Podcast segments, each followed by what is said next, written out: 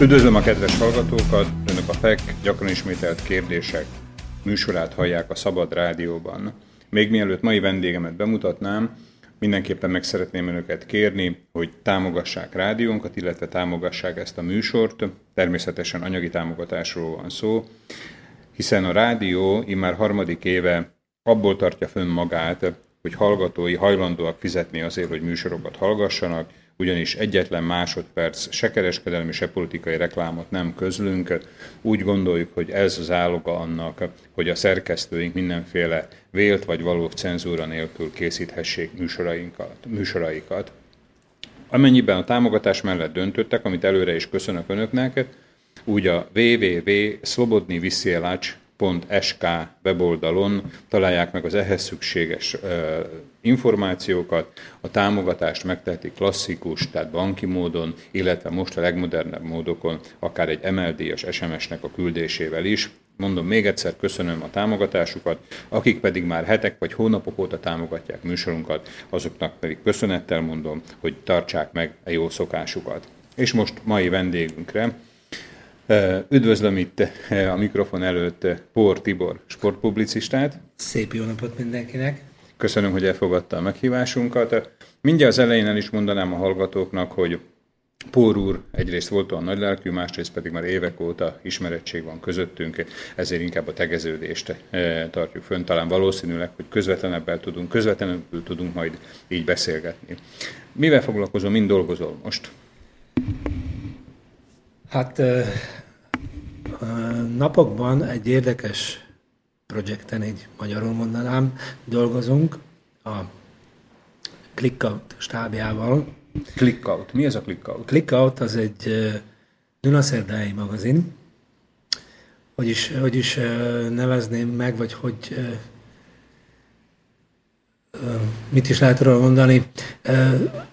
A szerkesztőség 30-35 év körüli alternatívnak nevezhető srácokból, srácokból kovácsolódott össze, és hozzájöttem én, akit tulajdonképpen egy olyan konzervatív, jobboldali srácnak neveztek. Azért mondom a srácnak, mert a cikkeim végén mindig oda van írva a nevem abban a formában, hogy Por Tibi, nem Por Tibor, ilyen, Aha, értem. ilyen, ilyen laza, laza stílusban vagyok feltüntetve. Ez egy Dunaszerdai magazin. Azt megkérdezhetem, Tibor, hogy hány éves vagy? 46 lesz. 46 éves. Por Tibor élő példája annak, hogy nem az életkor mutatja meg azt, hogy az ember mikor érzi magát srácnak, nem? igen, igen, igen, pontosan. Ez számomra pontosan. is legyen buzdító. Pontosan, pontosan. Úgy fejben mindig körülbelül 17-18 éves kor, kornál mozgok, úgyhogy ezt a feleségem naponta megemlíti nekem. Azt, hogy fejbe vagy 16-17 éves? Na, de talán erre, Na, erre, erre, akkor, erre akkor nem menjünk el. Szóval ott tartottunk, hogy Pór Tibor, mai igen. vendégünk, sportpublicista, egy projekten dolgozik, egy Dunaszerdahelyi, egy ilyen életmód, vagy trendi magazinnal, a clickout Lehet, lehet így nevezni. És, Mi ennek a projektnek a lényege? Ennek a projektnek? Belevágtunk többféle projektbe, ami többnyire zenével kapcsolatos. Most belevágtunk egy sportprojektbe. EB-vel kapcsolatos. Aha, egy, az Európa bajnokság. Európa bajnokság. A foci, foci Európa bajnokság. pontosan. És uh, nyugati országokból ismert ilyen sportsát, uh, foci sátorokat, szeret, foci sátorokat említeném meg, hogy tudjunk, hogy miről is beszélünk. Uh, hogy legjobban ábrázoljam, egy 6x4 méteres LED TV kivetítő lesz, és emellett én, mint a sportrésznek a felelőse, elkészítek rengeteg interjút úgy, Uh-huh. a helyszíni interjúkat a vendégekkel úgy franciaországi csatlakozással, mint telefonon vagy videócsatlakozással. Aha. Ez a ö, egy hónapos ö, projekt ö, nem csak ö, sportról fog szólni, hanem lesznek koncertek természetesen, mert zenéről is szól a Clickout magazin. Sörfesztivál lesz a hónap elején, azt hiszem első tíz napban. Úgyhogy próbálunk csinálni egy hónapot, amikor úgy nem csak mi, hanem szeretnénk, hogy azok az emberek, akik oda jönnek, jól érezzék magukat. Értem. A mindennapi bürizés mellett azért legyenek olyan napok is, amire lehet, hogy fogunk emlékezni. Helyes. Tehát, hogyha jól értettem Dióhéjba, eh, Portibor most a kollégáival azon dolgozik, hogy a közelgő Európa-bajnokság ideje alatt, ugye? Tehát egy ilyen nagy közösségi Pontosan. rendezvényt szervezzenek. Ez gondolom valahol itt Dunaszerdahely környékén lesz? Igen, a vásártér. Aha, Dunaszerdahely vásártéren. Tehát fölépítsenek egy nagy sátrat, ahol nem csak klasszikusan enni, inni lehet, hanem biztos ott lesz egy sportközvetítés, közben valószínűleg te egy szóval tartod az embereket, valami Pontos. érdekes dolgot. Uh-huh. És akkor ez folyamatosan az Európa-bajnokság, tehát a FUCI Európa-bajnokság igen, alatt igen, ez működni fog. Igen. Ebből adódik ugye a következő kérdés, hogy miért téged kértek föl foci Európa-bajnoksággal kapcsolatos dologra? Itt már valami a sportpublicista igen, és igen. a foci közötti kapcsolatról talán már sejteni lehet, ugye? Hát tulajdonképpen a Clickout magazinban a sportrovat 2011-től enyém volt. 2011. Től. Igen. Ez enyém volt. Az utolsó, utóbbi két évben már nem, nem vállaltam be az egész sportrovatot, hanem kizárólag a DAC témára írok uh-huh. körülbelül három-négy oldalt. Minden ez a clickout, ez havonta jelenik meg? Igen, igen, Értem. igen, havonta. Úgyhogy Hát, hogy miért választott egy, egyrészt a uh, tulajdonos, Klikau tulajdonos, a, azt hiszem nagyon, nagyon jól tudja, hogy, uh, hogy uh, mire vagyok képes, és hogy képes vagyok uh-huh. elhúzni ezt a, ezt a projektet én részemről, a foci részéről. Tehát, hogyha jól értem, akkor havonta négy-öt oldalat kell írnod, most már nem csak sportról általában, hanem a szerdehelyi fotballcsapatról, a DAC-ről. Igen, a most már ugye? kizárólag a DAC-ról írok. Egyébként ezt hogy ejtik? Mi a, mi a hivatalosan elfogadott át? DAC-nak vagy DAC-nak? Uh, ki hogyan. Ki hogy akarja, ki ugye? Hogyan. Nincs, Értem. ennek nincs csatára. Én is néha DAC-nak, néha DAC-nak szurkolok. Bizonyos rigmusoknál Bioritmikusoknál inkább DAC. Igen, van az, hogy igen. akkor is csak DAC, igen, ugye, igen. de van hajrádac. Igen, igen, igen. Tehát, hogy uh, univerzálisan fölcserélhető. Pontosan, pontosan. Értem. Uh, az, hogy téged megbíztak, tehát az, hogy ilyen terjedelmes mennyiségbe írjál a szerdai fotballcsapatról, a dacról, ez ugye gondolom nem véletlen. Tehát, uh, tehát daca régebb óta foglalkozó, tehát egy uh, speciális sportpublicista vagy? Tehát aki ráállt a dacra? Történet, történet, elmondanám a történetet dióhéjba. Van két óránk, nem kell teljesen dióhéjba. 1979-ben költöztünk ide, Dunasápújfalusi vagyok, úgyhogy Duna? Sápújfalusi, Duna, Szentszmellől, vagyis... Dunasápújfalusi, értem. Igen, Szentszmellől egy, ez ahogy... szlovákiai magyarul, ezt hogy hívják? Dunasápújfalusi? Novágyegyinka. Novágyegyinka. Novágyegyinka. Novágyegyinka. És hát Szent jobban Igen. mondva Szönc. Szönc, értem. Stílusos legyek. 79-ben jöttünk ide, és az első, ami volt, amit Dunaszéten megismertem, a termálfürdő volt, meg a foci. És hát az volt a megfogott adat egyszerűen, az valami hihetetlen történet. 80-as évek foci 79-ben akkor te körülbelül 9-10 éves, éves lehettél, ugye? Igen, 70-es születésű vagy igen, igen. szerint, ugye? Az a 80-as évek foci az olyan történet, ami ha ilyen korban, amilyenben voltam, tini korban beleívódik a olyan foci rajongóba, amilyen én voltam, hát azt egyszerűen az nem múlik el. Annak ellenére, hogy voltak évek, amikor 90-es években gyötredelmes eredmények voltak a dacban, de az úgy lappang, és ha előjön megint egy szép korszak, akkor egyszerűen húzza az embert. És bevallom, voltak időszakok, amikor egyszerűen olyan volt a foci, hogy inkább mást választottam, mert mondtam, hogy azért... Az, hogy inkább más választottad, az azt jelenti, hogy inkább más sportot néztél, tehát hogy nem járták ki a meccsre? Is, is. Az is előfordul. Persze, más sportot, mert tényleg nézni olyan mérkőzéseket, amikor se a egyik, se a másik csapat nem hajlandó focizni, azt egyszerűen arra. Ez mikor volt? Melyik éveket írjuk?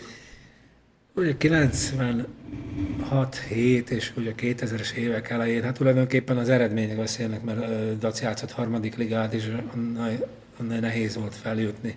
Jó, azt mondják, hogy szurkolónak ilyenkor is kell járni, jó, ezt aláírom, de én bevallom nem voltam olyan szurkoló, aki... Értem. Ö...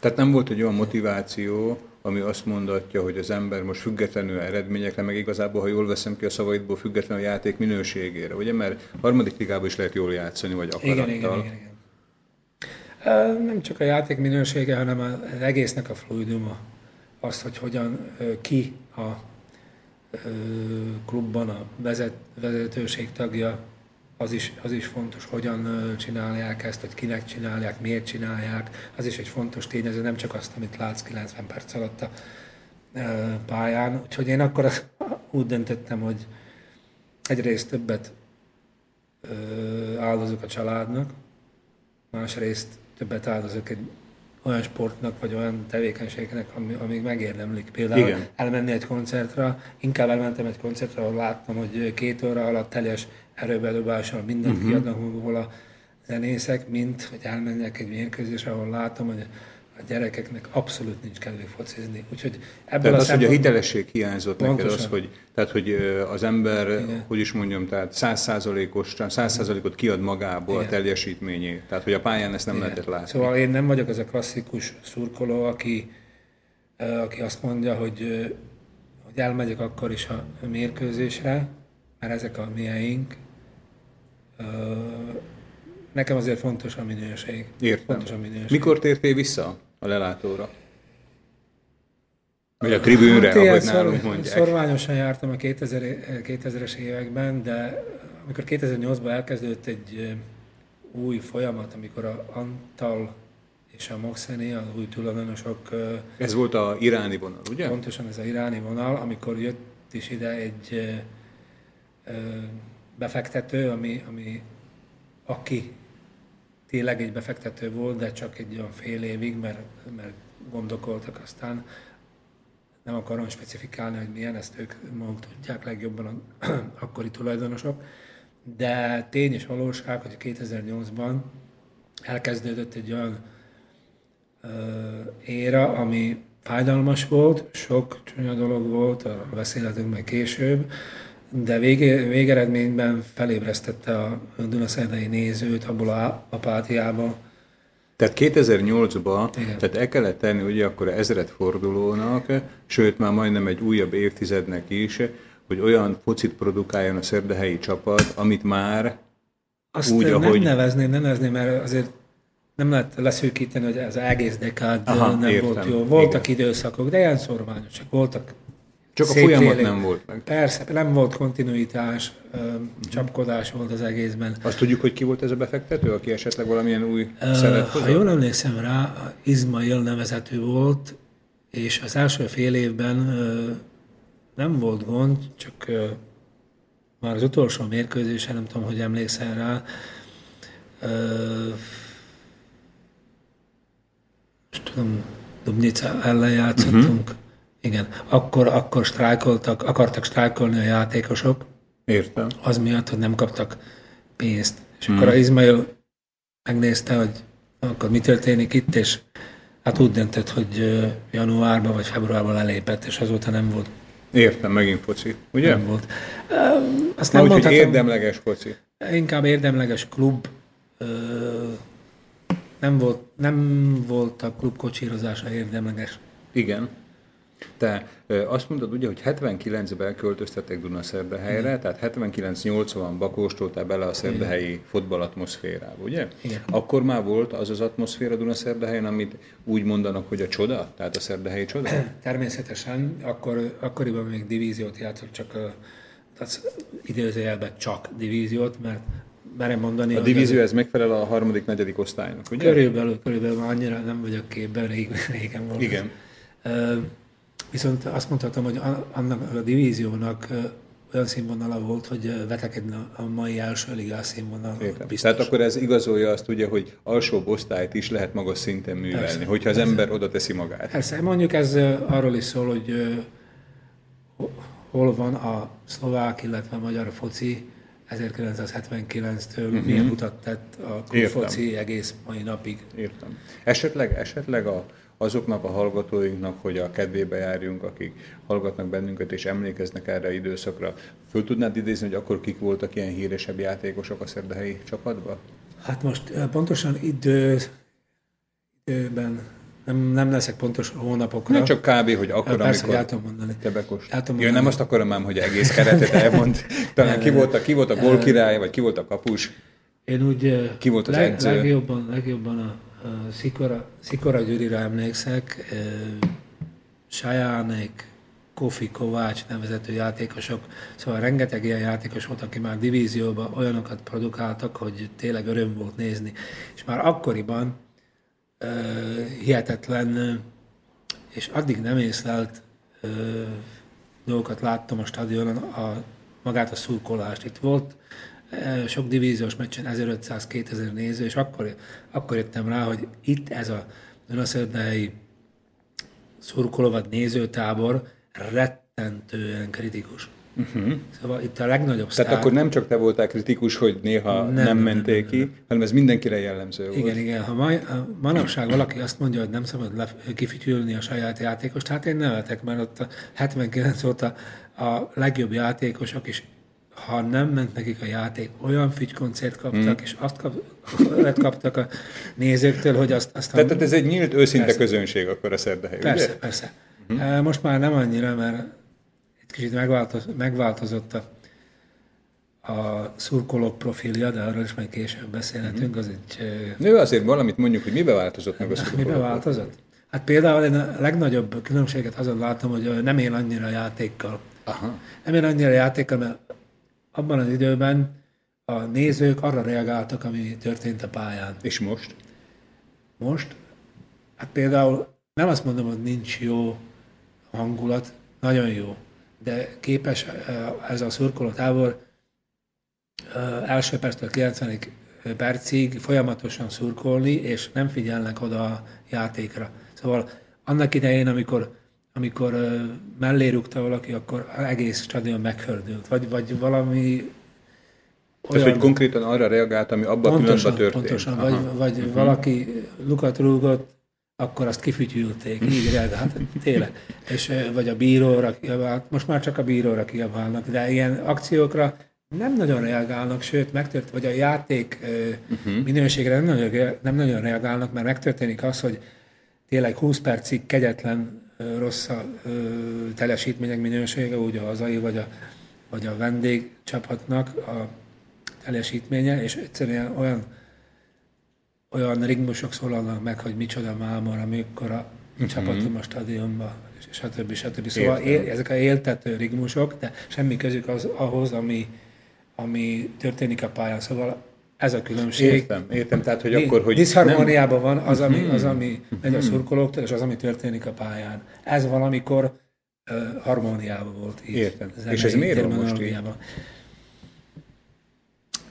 Ez, ez tehát lehet, hogy van olyan, aki tehát inkább jobban érdeklőt maga a szurkolásnak a ténye, tehát az, hogy részt pontosan. vesz egy kórusba, pontosan, pontosan. Mind, mind az, hogy inkább a fotball követni? Hát a Dunaszerdály erre, erre példa, mert a utóbbi napokban nem olyan jó a játék, nem olyan élvezetes a foci, és megmerem mondani, hogy a legnagyobb attrakciók a meccs előtt és meccs után vannak. Uh-huh. Ezek milyen attrakciók? Attrakciók, hát kezdve a mérkőzés előtti nem tudom, hallottál a nélküled Igen, számról. igen, igen, Én persze. amúgy azt a, szá, azt a számot úgy hallgattam otthon, amikor volt olyan időszak, amikor nem tudtam kimenni bizonyos dolgok miatt a stadionra, azt említettem neked egészségügyi problémák miatt. Igen. És ezt a számot csak úgy ismertem, hogy vagy meghallgattam Youtube-on, vagy rádióban hallottam, és hát ez a szám, hát mit mondjak, na, én nekem fül hallásom nincs, de apám zenész volt, úgyhogy megmagyarázta, hogy körülbelül hol kell keresni a minőséget, és ez egy olyan, nem akarom, nem akarok tényleg zenei szakértő lenni, de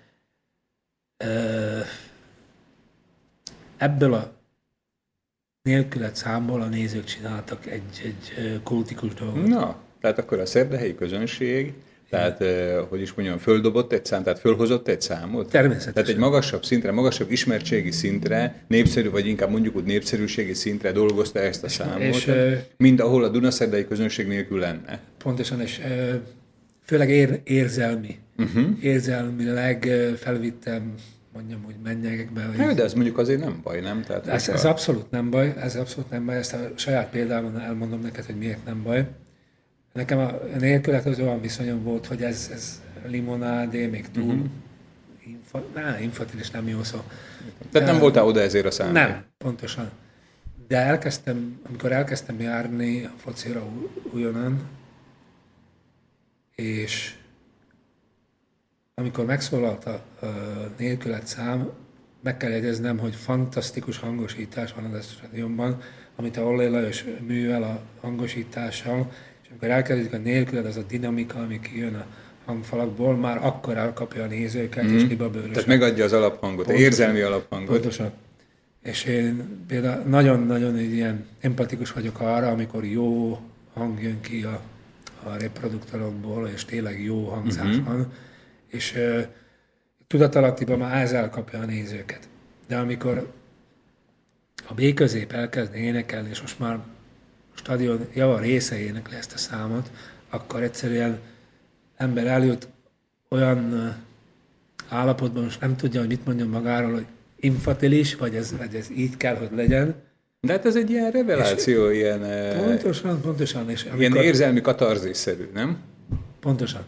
És az volt a legnagyobb lökete egésznek, amikor én megismertem egy illetőt, és ő szlovák, de ezt a számot, amikor beszéltünk róla, hát amikor elmondta, hogy mit jelent neki, akkor, akkor úgy, úgy elgondolkoztam, hogy hoppá, ez a szám, ez a nélküled a nézők előadásában, hát valamit itt megmozgat. Uh-huh. Tehát, hogy egy szlovák embernek is Pontosan. sokat jelentett ez a szám. Igen, igen, igen. Uh-huh. Értem. És hát a, azzal kezdtük, hogy a manapság a meccseken mi az érdekes. Na, Igen. Hát a, ez a meccs előtti nélküled, uh-huh. ez egy abszolút katarzis, ahogyan te Igen. mondtad. És ö, utána következik a magyar himnusz. Sokan azt mondják, hogy nincs helye uh-huh. magyar himnusznak, stb., de vagy hamisan énekelik, nem uh-huh. méltó a himnuszra úgy énekelni. Vannak ilyenek, akik ezt mondják? Természetesen mondok, uh-huh. de ebből... Mert az is igaz, hogy mindennek vannak ellenzői, nem bármit persze. csinál az ember. De ebből nem csinál, Igen. nem csinál gondot. Én inkább arra fókuszálok, hogy hogyan, hogyan, mit ad a nézőknek azok, akik egyrészt éneklik, és másrészt hallgatják. Hát ez is egy úgymond, ez nem is a, nem katarzis, hanem ez, ez olyan rebélia. Uh-huh.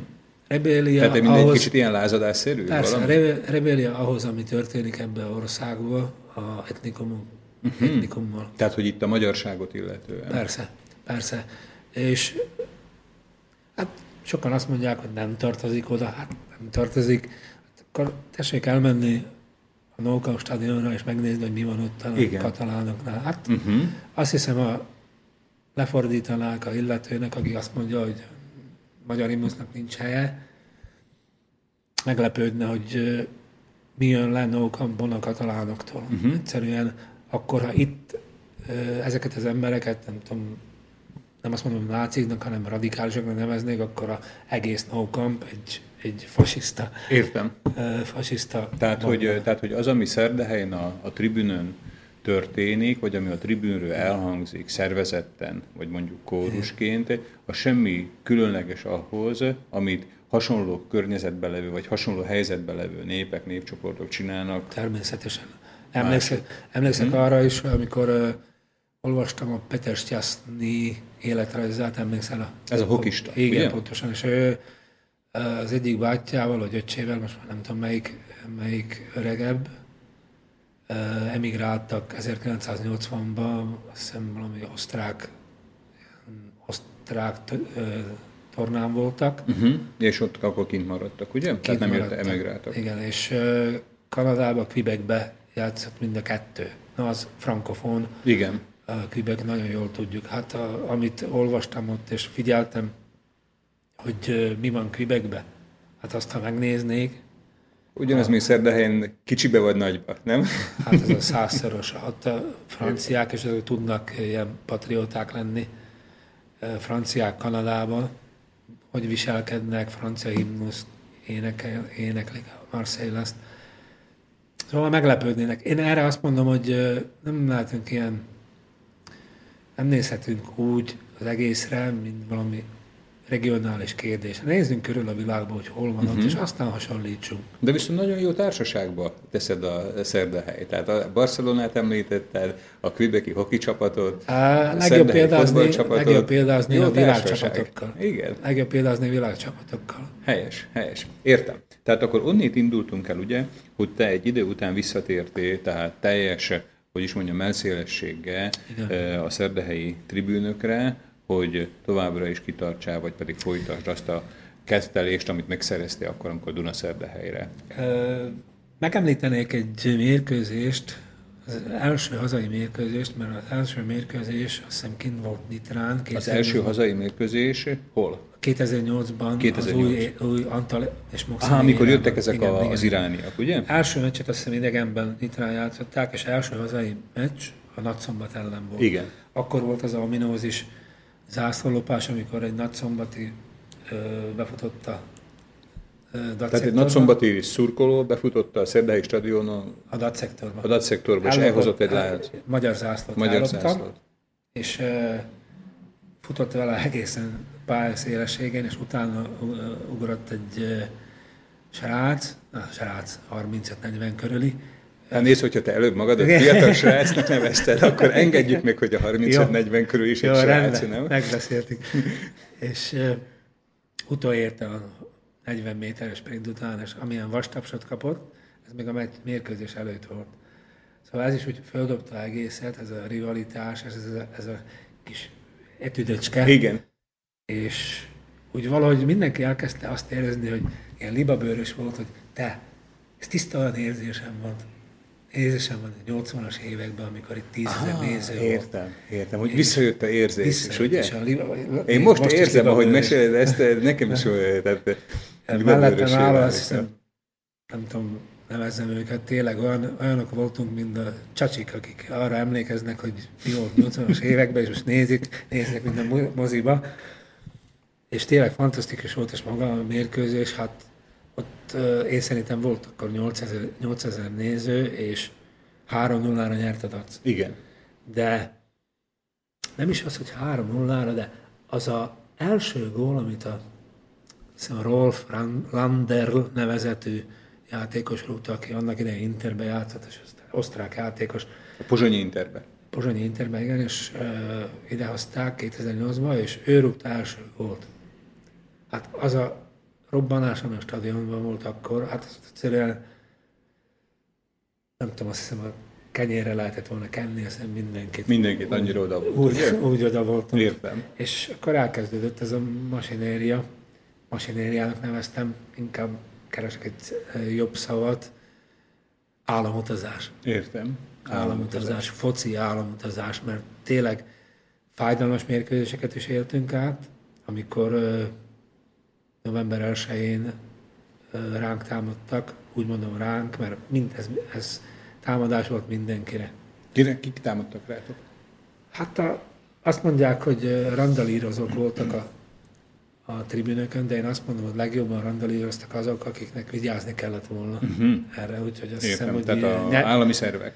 Igen. Tehát ez volt az ominózus dac szlován meccs, ugye? Igen, november 1-én. Ez szintén 2000? 2008. november 2008, 1-én. Igen közel 15 ezer néző volt szerintem, oficiálisan 6 ezer százat írtak ki, de úgy telve volt, hogy optikailag úgy el tudja képzelni ember, hogy mennyi, mennyien voltunk. Ah, 15 ezeren biztos voltunk, és kb. 800 vagy 1000 rendőr, és ok nélkül, szóval mai napig nem tudták bebizonyítani, hogy volt ott valami provokáció a nézőktől, pedig hát ott a, azon a, abban a szektorban voltak radikális fradisták is, de nem csak ők, ott voltak gyerekek, lányok, úgyhogy... Igen, tehát vegyesen. Vegyesen voltak, mert össze-vissza összehordták őket a egyik részről cipelték őket, Értem. ide álljatok, oda álljatok, uh-huh. egy eléggé nevetséges volt. És egyszerűen az mellett, hogy a szlován játékosok már talán a 30, 60, 70, 80, 90, 200 millió petárdát bedobták, még a görög tüzet, és mindenki azt gondolta, hogy azok a rendőrök a szlován szurkolók ellen mennek lépni, és megtapsolták, egyszer csak iránt változtattak, Uh-huh. és elkezdtek futni a datszektorhoz. Senki sem értette miért. Értem. Berohantak, és puf, akkor kezdődött a apokalipszis. És hát mai napig most ez most már nem, nem az a pozitív libabőr, hanem az a, Ez a megborzongás. ez a megborzongás. Uh-huh, uh-huh. Fúj, de rossz visszaemlékezni rá, bocs, hogy így, így Értem, beszélek, de értem, értem. akkor volt az, amikor egy 18 éves srác, a Lengyel Krisztiánt, amikor első részben volt a mérkőzésen, ő kapta a élete legnagyobb pofonait fizikailag, és aztán pszichikailag is, mert ezt átvészelni nehéz volt neki. Én szurkolótársaimmal karácsony előtt egy év után voltam meglátogatni őket, és láttam egész történetet, hogy a édesanyja mennyit szenvedett ez alatt egy év alatt. Szegény lengyel köztián talán egész, azt hiszem, egy évig úgy tudott csak elaludni, hogy minden égett a lámpa. Hm. Az a gyerek, hogy is mondjam, törékeny volt már amúgy is, de azután eset után, hogy előttem ült, és szembe ültem vele, amikor csinálta édesanyja kávét nekünk,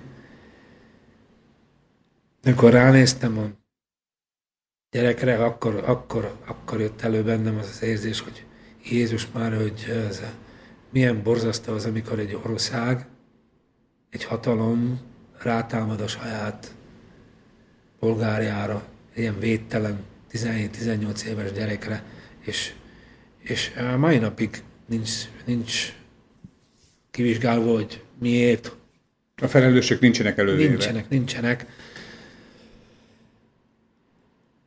Nem tudom, no, ezt, ezt, ezt eh, hasonlítanám ahhoz, ami, ami, amiről énekel a YouTube, a Sunday Bloody sunday amikor letámadták a ottani kisebbséget. Akkor háború lett belőle, Igen. és konfliktusok. Ez és, a Írország, Észak-Írországi események, ugye? Ez a Igen. véres vasárnap. Igen, Jól- pontosan. Igen? és nálunk ez nem volt. Azon is csodálkoztam, hogy például ezek a radikális fradisták, hogy nem vágtak vissza. Igen. Akkor visszavágtak volna, akkor teljes apokalipszis, van. Értem. De hát gondolom akkor volt a túlerő, én magam láttam azt, hogy ott mind a hadsereg úgy vonultak föl a, a, ezek a speciális egységek. Na jó, hát nem jó természetesen, olyan szempontból mondom ezt, hogy elérkeztünk a műsorunknak az első negyedének a végéig. Sajnálom, hogy épp ugye ilyen, ilyen szomorú vagy szinte tragikus eseményekhez kell mondanunk. Amíg van időnk, De akkor, időnk van? Amíg van időnk, akkor én befejezném mégis, Persze. mégis egy szebb történettel. Ja, hogy nem azért mondtam ezt, hogy most Nem, okvetlenül nem, nem, szép de, de jobb lesz, de jobb lesz a érzésünk Igen. is, ha nem így búcsúzunk a témától. Ez a meccs összekovácsolta mindenkit, a vezetőséget, a várost, a szurkolókat, és tényleg ezután áttéltünk olyat, ami, amikor, amit filmekben lát az ember, hogy összefognak, uh-huh. kezeket összefogják, és együtt tart. Mhm. Tehát, hogy ez, ez, ez, ez összekovácsolta a... Pontosan. És uh, kaptunk egy, egy gyönyörű ajándékot, mert azután lezárták a stadiont. És uh, Dac Rózsa egy mérkőzés úgy zajlott, hogy nem voltak nézők, uh-huh. és kint volt itt kivetítő. Na most kint a műfüves pálya mellett volt körülbelül 2500-3000 néző. Az a forduló harmadik nézőszáma volt. Tehát úgy volt, úgy volt a legtöbb néző, hogy nem mehetett be egy ember se. Igen, igen. És azt, amit átéltünk azon a meccsen kint, mellesleg kettő egyről nyertünk három kettőre úgy, hogy két játékoson ki volt. Igen. állítva. De amit akarok mondani, hogy az a Nehéz szava, egyszerűen szavakban nem lehet elfogadni. Az ott kellett volna lenni emberek, embernek, hogy meg, meg tudja, hogy mi az, így nyerni, és azt érezni, hogy bár bár próbálkoztak, de nem, nem fogtak megtörni minket. Értem, értem. Tehát, hogy ennek akkor most már nem csak egy ilyen sportélménye volt, hanem egy ilyen, hogy is mondjam, egy ilyen társadalmi Igen. tapasztalata is lett annak, aki ott volt, vagy ha nem is volt ott, de legalábbis közvetlen valamilyen módon kapcsolatba került Igen. ezzel a meccsel. Érdekes, de szerintem a Antalére legszebb mérkőzése, legemberi mérkőzése pont ez volt.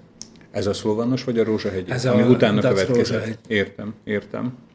Na, azért egy kicsit javítottunk a, e, az atmoszférán, e, még hogyha nem is szabad, meg nem is lehet elfelejteni, ugye, az ilyen nem, nem, eseményeket. Nem.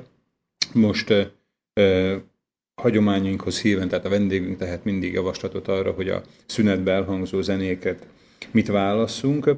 Te az első számnak egy gladiátor számot választottál. Miért választottad ezt a zenét? Ezt egy haveromnak, ismerősömnek ajánlom, aki, hogy is mondjam. Mondd, hogy gondolod. hát nehéz év, nehéz hónapokon keresztül mentem, gázoltam, nem egyszerű, a már említett dolgok miatt. És... Tibor, ne haragudj, hogy a szabadba vágok. Most ugye kétszer-kétszer hivatkoztál arra, Igen. hogy beszéltünk bizonyos egészségügyi problémákról, amiről a hallgatók nem tudnak semmit. Igen, ugye mi ezt a műsor előtt Igen. beszéltünk. Hogyha nem akarsz, akkor nem kell konkretizálnod, de hogyha úgy gondolod, hogy nincs mit titkolni, nincs akkor pár mit, szót mondjunk nincs akkor mit, erről. Nincs mit akarnom, mert, mert talán azoknak is jól esik, akik hasonló helyzetben vannak, hogy ezt nem szabad titkolni.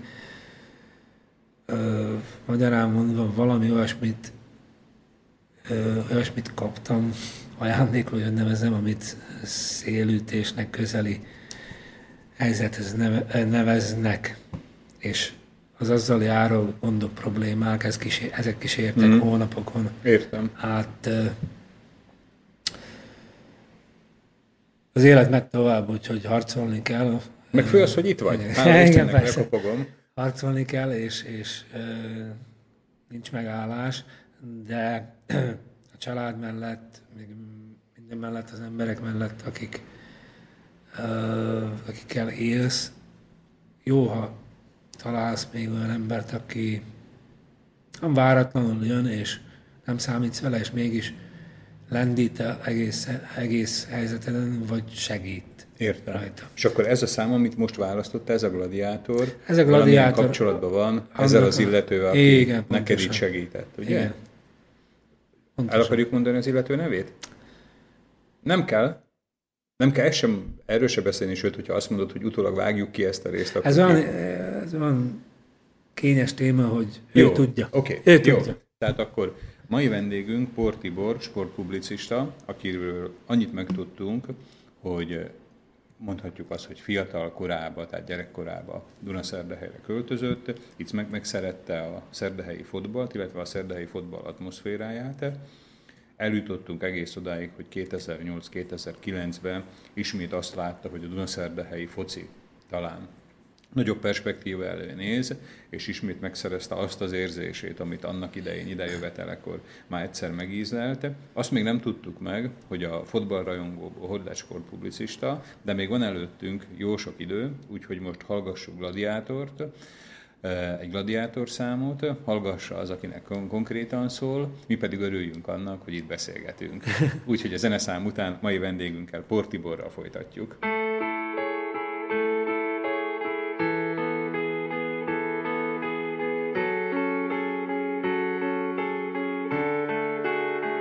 Je ťažké na vlastných nohách stáť. Aj slamky sa chytám, keď život ma láme, mám odreté kolená. Keď snažím sa nájsť svoj osobný raj, snažím sa, aby môj svet za niečo stál aj keď nie vždy sa mi to darí.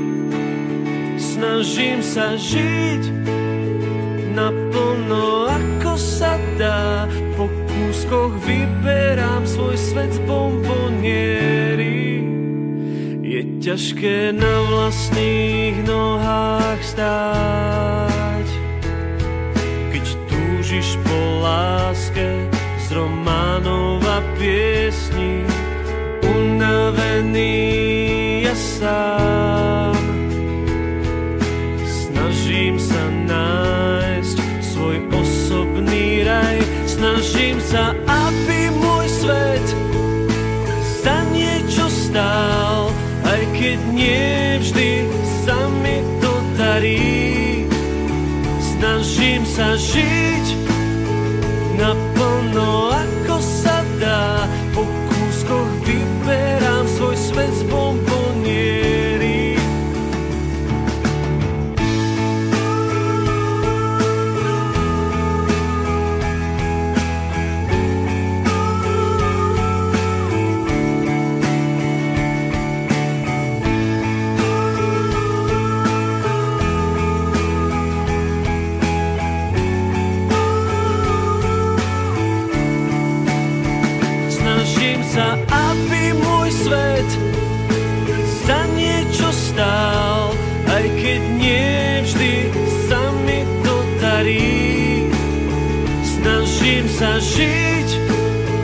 naplno, ako sa dá, po kúskoch vyberám svoj svet z bomboniery.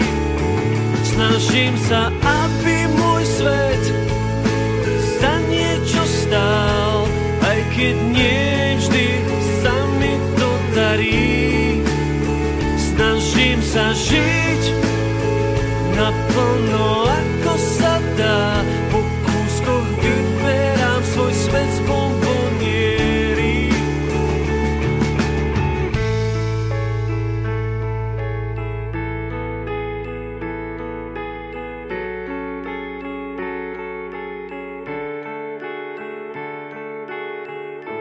Itt a FEK gyakran ismételt kérdések stúdiója, mai vendégünk Pór Tibor sportpublicista, én Somogyi Szilárd vagyok, és eddig arról, arról beszéltünk mai vendégünkkel, hogy egy Dunaszerdehelyre költözött fiatalemberből hogy lett, hát nem akarom azt mondani, hogy fanatikus DAC rajongó, de talán akár ezt is mondhatnánk, ugye? Tehát, hogy egy, egy olyan ember, aki számon tartja, még annak ellenére is, hogyha nem jár ki néha, a negatív teljesítmény miatt a focira, de akkor is tud a csapatáról, egész olyan szinten, hogy mind ahogy a bevezetőben hallhattuk, napjainkban már több oldalat bíznak rá újságokba, hogy csak erről a témáról beszéljem. Az előbb, a gladiátor szám előtt azért sajnos néhány negatív tapasztalatról is szót kellett ejteni, ugye, ami a Dunaszerdahelyi csapat nem is a házatáján, hanem a Dunaszerdai csapattal, vagy a Dunaszerdai szurkolókkal történt, vagy a Dunaszerdahelyi szurkolókat érte. Ekkor jártunk 2008-2009 környékén. Sokat beszéltél arról, hogy rajongóként, sportszeretőként, vagy futballdrukkerként hogy láttad az egyes történéseket. Arról nem beszéltél még, hogy mikor kezdett a futballdrukker és a író, publikáló ember elválni egymástól. Tehát gondolom először megbeszélted a véleményedet ismerősök között otthon, aki a tribünön melletted állt, de mikor szántad el magadat arra, hogy ezt most már egy nagyon nyilvánosság előtt is előállsz vele? Na, Mi volt, az a, mi volt az a pillanat, amikor azt mondtad, hogy ez most már többet érdemel? ez a pillanat 2008-ban volt, de volt két dolog, két esemény, ami, amit megemlítenék, ami hozzátartozik. Középsőn, én Pozsonyba jártam középsőről, és volt egy szlovák tanárom, aki más második osztálytól, Egy szlovák nemzetiségű tanár, vagy egy szlovák szlovák nyelvtanár? nyelvtanár, Igen. és ö, most azt hiszem valamelyik pozsonyi ö, gimnáziumban francia nyelvet is Mhm. tanít, francia irodalmat, és tulajdonképpen ő volt a könyvem szlovák részének a lektora. Mert hogy van egy könyved. Írtál Igen, egy könyvet. igen. Értem. Igen, Milyen a a könyvnek a címe? Retro, Dunaszerdai 80-as évek Dunaszerdai fociai. Tehát te írtál egy könyvet a szerdahelyi Duna 80-as, év- tehát a szerdahelyi foci 80-as évekbeli Igen. történéseiről. Igen. Óriási. Na erre visszatérünk. De ott tartunk, hogy Hogy, ö, hogy ez a ö, osztályfőnököm és egyben szlovák tanárom az első írásaim után azt mondta, hogy hát van bennem valami. uh-huh. És hol jelentek meg az első írásaid? Hát voltak olyanok, amik a, az, az iskolai labban, és néha... Ezek mind sportról szóló írások voltak. Nem, nem egészen. Voltak atlétikáról, voltak fociról, de voltak olyanok is, amik e, hétköznapi dolgokról voltak. vagy a- Szerelmes verseket írtál? Nem, nem, nem. Poéta nem vagyok. Poéta nem vagyok. Inkább cikkíró, még széljegyzet. Ez a én, ez a én erősségem, mondjam így. Igen. És azt hiszem, voltak olyan cikkeim is, amit tovább passzolt a Práca ilyen Mhm, volt ifjúsági ilyen, részében. igen, értem. ifjúsági részében volt, hogy mit Szóval akkor rendes ifi- újságban, hogy így mondjuk, tehát klasszikus, két- normál újságban, két- nyomtatásban is jelentek meg Két, írások. vagy há, két cikkem megjelent, azt hiszem, Mhm. Prácából, ha jól emlékszem rá.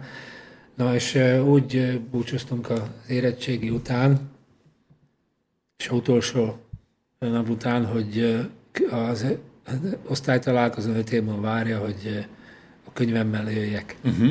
Mikor volt az érettségi? Melyik évben? Fú, 1989. Mhm. Uh-huh. Igen. Hát a történetet tudod, hogy mikor jelent meg az első könyvem, úgyhogy minden Mikor osztálytalál 2009-ben, úgyhogy a, Tehát az első találkozóra akkor nem tudtad elvinni. a következőre se, a következőre se, a következőre se. Értem. Csak felhívtam az, a 2009-es osztálytalálkozó előtt a tanárnémet, no, hogy most az lehet, hogy megszületik egy könyv. Igen. És eh, amikor kérdezte, hogy mi lesz a téma, azt mondtam neki, hogy foci, ő még azt mondta, na Jézus Mária. Uh-huh. Mert ő abszolút nem konyít a focihoz, de végül valahogy megszerette, mert azt mondta, hogy Tibor, ez engem is érdekel, ahogyan írtad. Szóval Tehát te tudtál úgy írni a fociról, hogy a te szlovák tanárod, Igen. akiről kiderült, hogy tanárnő, igen. az is érdeklődéssel Igen, igen. olvasta. Eh, Tehát akkor ami- gondolom, akkor gondolom, akkor ez a írás nem volt tele adatokkal, Nem, nem, nem, ezek hogy ilyen- hányadik percben, hány éves, tehát nem volt benne túl sok Nem, szám. nem, nem, adatok Értem. Nem, uh-huh. inkább a...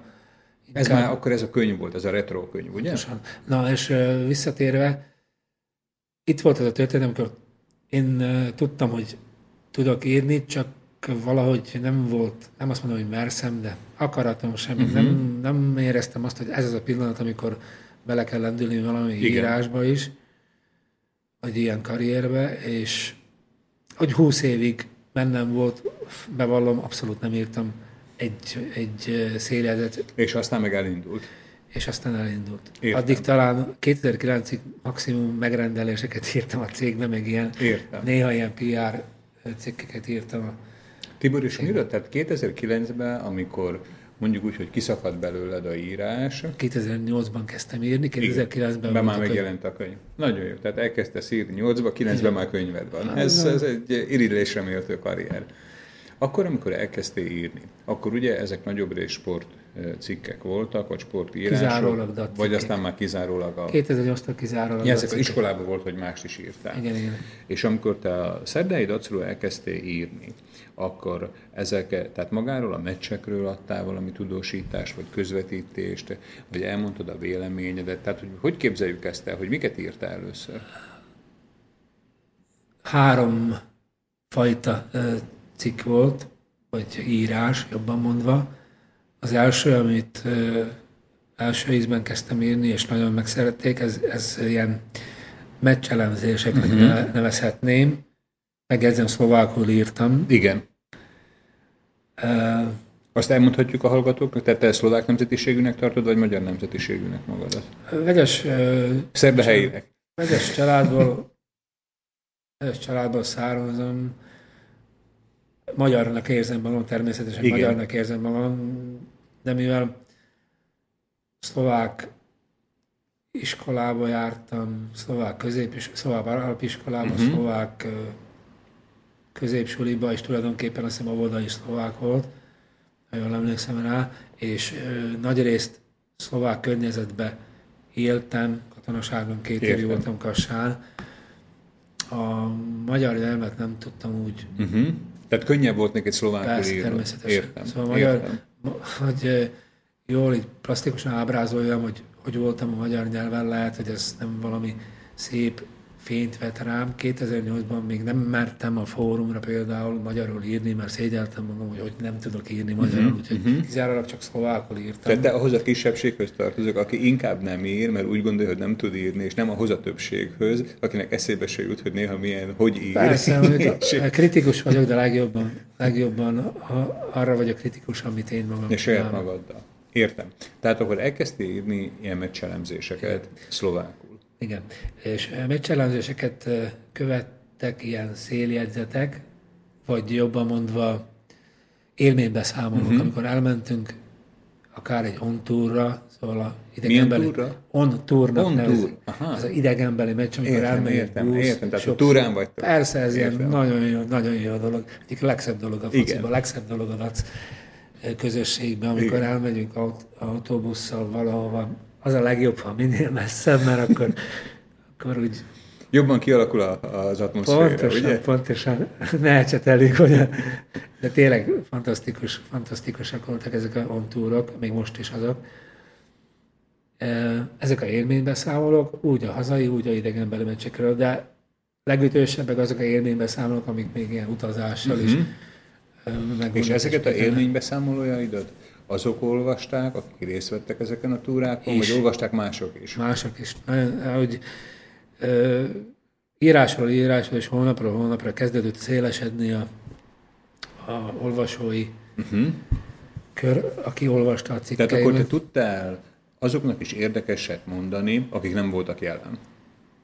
Tehát Igen. akkor ugye azért ez, ez egy nagy különbség a iskolai fogalmazási írástól, meg a publikálástól, tehát hogy, hogy mások számára Mhm. is érdekes tudtál lenni. Ha így, ez nem a én véleményem, de úgy pragmatikusan azért pragmatikusan is tudok gondolkozni, és így, és így valami úgy elszállva, ha definiálhatnám, hogy miért érdekesek ezek Igen. a írásaim, egyszerűen meg tudom, többen is mondták, nem csak szurkolók vagy, vagy ö, olvasók, akiknek csak tetszik, uh-huh. hanem olyanok is, akik hozzáértők, szakmabeliek, hogy ö, meg tudom fogni azt a pillanatot, amit átéltek az emberek úgy, hogy újból áttérezzék uh-huh. egészet, és azok, akik mm, nem voltak ott, akkor azok is habzsolják azt a... Óriási. Azt a- Tehát akkor te egy filmet vetítesz a írásaiddal. Tulajdonképpen igen. Ez egy, ez egy nagyon jó definíció, hogy egy filmet vetítek a forgatókönyvből, Nagyon ami a fejemben van. Nagyon. Ez egy, ez, egy, ez egy nagyon jó. Látod, ez, Köszönöm.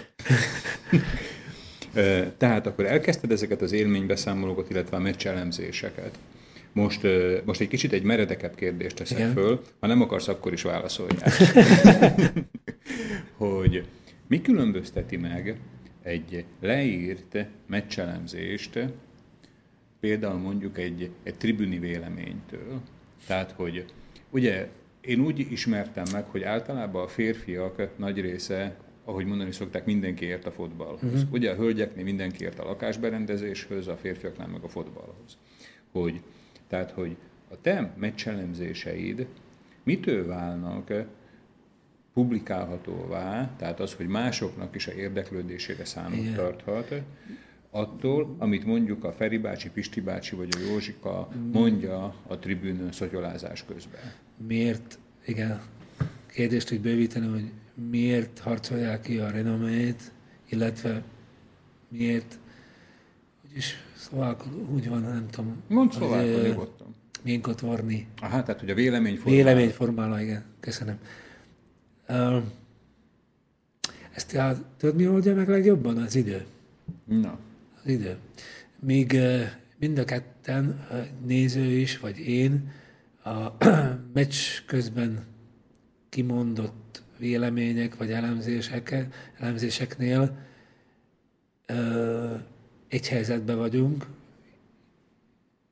mert, mert egyszerűen akkor még nem lehet megmondani, hogy most kinek van igaza, vagy ki, kinek a okoskodása az, ami, az, ami mérvadó, és úgymond ott a pont. igen. Ezt mind megmutatja idő. Uh-huh. És én az írásaimban próbáltam tényleg arra is fókuszálni, hogy a egyes meccskommentároknál azért ne csak arra nézek, hogy itt erről a öt percről írjak, de úgy nézek belé, egy olyan sakkoló, hogy, hogy egyes momentumok, egyes félidők, egyes mérkőzések, hogy mit hoznak a következő lépésnek, ami a mérkőzés, uh-huh. hogy mit hoznak ilyen hosszú távon is, ilyen stratégiai szempontból. Úgyhogy én erre fókuszáltam, hogy nem ilyen deskriptív írásnak nevező stílusban írjam meg, hogy ecseteljem ezt a stílust, hogy például le van írva, hogy a 26. percben a XY 16 méterre Mhm. rárugta. Tehát, hogy nem csak a kapufa. tényekre szorítkoztál, Persze. hogy mikor mi történt, tehát Kerestem, nem egy ilyen igen. beszámolót nyújtottál, Kerestem. hanem a lényegét valahogy megfogni Igen. az egésznek. és kerestem az összefüggést. Na most ez talán, nem lenne elég, elég, nem lenne elég az egészre. Kell azért érteni a focihoz is. Uh-huh. És te értesz a focihoz? Vagy mi a Ezt különbség 2008-ban akkor nem mertem volna kimondani magamról. De ezek szerint most már azért valamelyest. Ezt most már kimondják mások helyettem. Na ez a legjobb. Ez a legjobb, amikor mások. Leg, legnagyobb elismerés természetesen nem csak az, amikor uh, szurkolók, vagy olyan szurkolók mondják el a véleményüket, hogy ott a pont, akiket én is becsülök, és én is olvasom őket, mert én is úgy tartom, hogy van, van mondani valója, és tényleg ott a pont ő náluk is, hanem azért a szak, amikor a szakma is azt mondja, hogy ez igen, hogy hogy kikéri a, vélemény, vagy kikéri a véleményedet. Ez, Tehát ez akkor- itt a játékosok, edzők, szakvezetők, a újságíró kollégák, stb. Itt ö, úgy elkapod a, azt a fonalat, amikor ezt nevezik a renomménak lehet. Hm? Tehát, hogy te kialakítottál a, gondolom a sok íráson keresztül Igen. egy olyan pozíciót, hogy azok, akik valamit számít a jelenlétük a fotballban, legalábbis a szerdehelyi fotball környékén, azok vagy odafigyelnek a véleményedre, vagy akár ki is kérik a véleményedet. Igen. Tehát ez nem, nem, hogy is mondjam, tehát nem egyik napról a másikra alakult ez ki, Nem, és gondolom ez semmi másnak nem köszönhető, mint a írásaidnak. Pontosan. Nagyon jó. Gratulálok. Ez, ez ugye ennél, ennél, hogy is mondjam, tehát megalapozottabb, eh, hogy is mondjam, színvonalat, vagy pedig pozíciót nehéz elérni, amikor az ember azok emelik föl, akik olvassák az írásait. Hát igen. Még visszatérnék ahhoz. Az... Egyébként hol lehet olvasni az írásaidat? Tehát az, aki, aki kedvet érez arra, hogy ha eddig például nem is foglalkozott, vagy inkább csak hallomásból ö, figyelte a, a szerdehelyi fotball körüli történéseket, de kedvet kapott arra, hogy Pór Tibornak az írásait elolvassa, az hol tudja elolvasni az írását? Például a könyved, az kapható? Ö, Könyvem már azt hiszem, hogy nem, talán még otthon van valami 20 vagy 30. Uh-huh. Úgyhogy ez jó jel, mert tényleg szép Tehát ebből, számmal- ebből, ebből lehet rendelni? Á, most már nem, igen, csak tényleg. Nálam De úgyhogy nálad lehet rendelni? Á, Nálam van még 20 darab, amit nem szeretnék már, 25 darab, Értem. amit Na inkább jó. meghagyok, Tehát mert akkor a könyvedből már nem lehet kapni. már nem. Jó. Hol lehet Pór Tibor írást olvasni? Portibor írás elsősorban a Clickout magazinban. Click Out magazin. Ez egy internetes magazin, vagy egy ilyen papír alapú magazin? Ö, nyomtatott, nyomtatott magazin, de most már fókuszálunk természetesen haladva a korral Mhm. a internetes verziónál, úgyhogy most online verzió is fönt van a neten, Tehát megtalálható a www. Facebook oldalon. Igen. Ö, Facebook oldalon, a Facebook oldalon. És ezt úgy írják, hogy ahogy halljuk, click, Click két K-val out. out, Igen, click out. click out. magazin. Értem. Meg lehet találni könnyen. Értem. Tehát a Facebookon akkor click out Igen. profilként ott vannak az igen. írások. Vagy a www.isu ilyen tároló. Aha, értem, értem. Jó. Említetted azt, hogy igen, Még, még befejeztem az írásokat a szurkolói honlapon, ott rengeteg volt tényleg. ez a Dacnak a honlapja Igen, volt, ugye? az 2008-tól írtam egész 2014 nyaráig, azt hiszem. Hát, Tehát ö, hat éven keresztül írtad folyamatosan? igen, ott körülbelül 500-600, talán 700, nem számoltam meg, de Tehát nagyon... több száz írásod van. Persze. Eh, Ott már interjúk is vannak, több interjú. Ne haragudj, hogy ilyet kérdezek, ezért fizettek neked ezekért a írásokért? Nem. Én ezt az, azért mertem csak megkérdezni, mert hogy azt mondtad, hogy szurkolói honlap, vagy szurkolói fórum, mondom, valószínűleg ezt, ezt a jó érzéset, vagy pedig a saját szorgalmad De vitt rá. Tehát te írtál fizettek. 600 írást úgy, hogy csak úgy. nem fizettek, de nem is sajnálom, mert többet kaptam lehet, Aha. mint ha fizetve lett. Jó, persze pénz, olyan naív nem vagyok, hogy ha lett volna fizetve, akkor, akkor az nem gond. Nem lett volna baj. Nem lett volna baj. De mi tényleg a Nagy Krisztiánon, aki a weboldal tulajdonosa volt, és most is még az, mm, saját magunk csináltuk ezt, és tényleg önzetlenül, ha úgy lehet nevezni, és maximum az volt a megegyezésünk, amikor találkoztunk, amikor megtudta, hogy én vagyok az, aki a fórumra, az a weboldalon, a weboldalon belül volt egy fórum, Igen. ahol első ízben Mhm, írtam a cikket, ott tetszett meg, és azt mondja, hogy egy hónap után, amikor megtudta Nagy Krisztián, hogy én vagyok az a Csilavért uh-huh. nickname-en író Mhm. Értem. valaki, akkor, akkor azt mondta, akarsz írni? Nem akarsz írni? Mhm. Uh-huh. Én még azt mondtam, igen. És akkor így Tehát eh, ez egy kicsit olyan viccesen hangzik, mert ne haragudj, lehet, hogy csak én értettem rosszul, tehát te írtál, utána megkérdezték tőled, hogy akarsz-e írni. akarok-e írni úgy, hogy megjelenjen a honlapon. Aha, értem, értem. Azt, hitt, azt hittem, hogy, tehát, hogy tovább is, hogy akkor írhatsz továbbra Fórum, is. képzeld el, van egy weboldal, és azon belül van egy fórum, szurkolói fórum, ahol Jó, írogatnak ez egymás egy- között. Oké. itt, itt kezdtem. Most, uh, Tibor, ilyen sok írás megírtál, tehát szerintem ez egy professzionális főállású pénzéríró, újságírónak is a, mondjuk úgy, hogy a kvótáját megüti. Azt megkérdezhetem, hogy te jelenleg a írásból írsz, vagy még tovább is a írásból élsz, vagy, a, vagy ez inkább passzió? hát a Mert ugye mondtad, hogy a click-outba, ugye itt jó sokat írásban- kell írnod, négy-öt oldalat, ezt gondolom azért ez egy, ez egy na, kereskedelmi abból, vállalkozás. abból nem tudok megélni, az Jó, biztos. félre ne értsd, nem azt akar én most itt taglalni, hogy mennyiből tudsz megélni, hanem tehát, hogy az írás továbbra is számodra egy ilyen szabadidős tevékenység, vagy pedig az most már a írásokat, tehát a, a munkádként is fölfogod. Tehát, hogy abban ideális helyzetben vagy-e, hogy az a munkád, amit szeretsz Igen. csinálni. Ö, Most ebben ez az az időszak, amikor azon gondolkozok, agyalok, hogy tényleg átmenni abba a pozícióba, hogy ez legyen az a dolog, ami betölti Tehát, hogy egyre és meg tudok, meg, professzionálisan. meg tudok élni belőle, mert, mert akkor azt csinálnám, ami- legjobban érdekel engem. Tehát ez, ez egy, gondolom Igen. minden embernek ugye ez lenne a ideális helyzete, Persze. hogy azzal foglalkozol, amit szeret csinálni. Csak most nekem össze kell hangolni Ja, igen, azzal, említetted a... Igen. össze kell hangolni azzal, hogy van ez a, ez a e, szerelmem, a írásom, és akkor találjak hozzá még valami munkahely, vagy hogy ne, hogy ne az a megélhető, megélhetősi lehetőséget.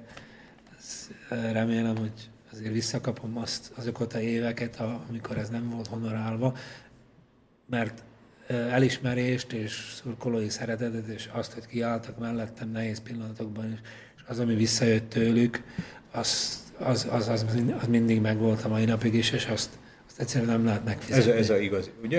Érték. Amikor olvasóknak a szeretete. Igen. Igen. Értem.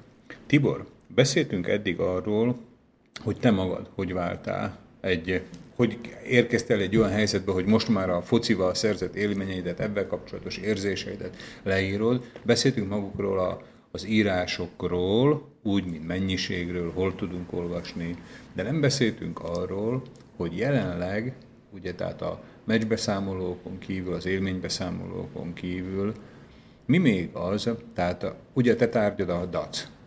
A DAC mint eh, fotballcsapat, vagy a DAC mint klub is, tehát hogy mindenevő vagy az írásaidban? Természetesen nem lehet úgy írni, hogy nem vagyok az a típusú újságíró, aki, aki nem ír összefüggésekben. Mhm. Uh-huh. Én egyszerűen nem tudom elképzelni azt, hogy az írásaim le lennének kaszabolva jobbra-balra, mint egy, Igen. mint a- ahogy ha hasonlítsuk a vinil lemezt, és a CD-vel ott le vannak kaszabolva a bizonyos Igen, igen, dolgok, igen. És, és azért nem olyan a CD uh-huh. hallgatása, mint a vinilé, mert Értem, igen. mert valami hiányzik ott. És ugyanúgy hiányozna az írásaimból az, ha most valamivel fékezném magam úgy a stílusba, úgy a, úgy a területben, amiről írnák. Szóval magák, maguk a fociról szóló írások tulajdonképpen nem csak a élménybeszámolók, hanem a kommentárok is sokszor súrolják azokat a, nem súrolják, hanem Kimondottan sikálják. Kimondottan, kimondottan sikálják azokat a dolgokat, összefüggéseket magáról, a foci és a társadalom, uh-huh.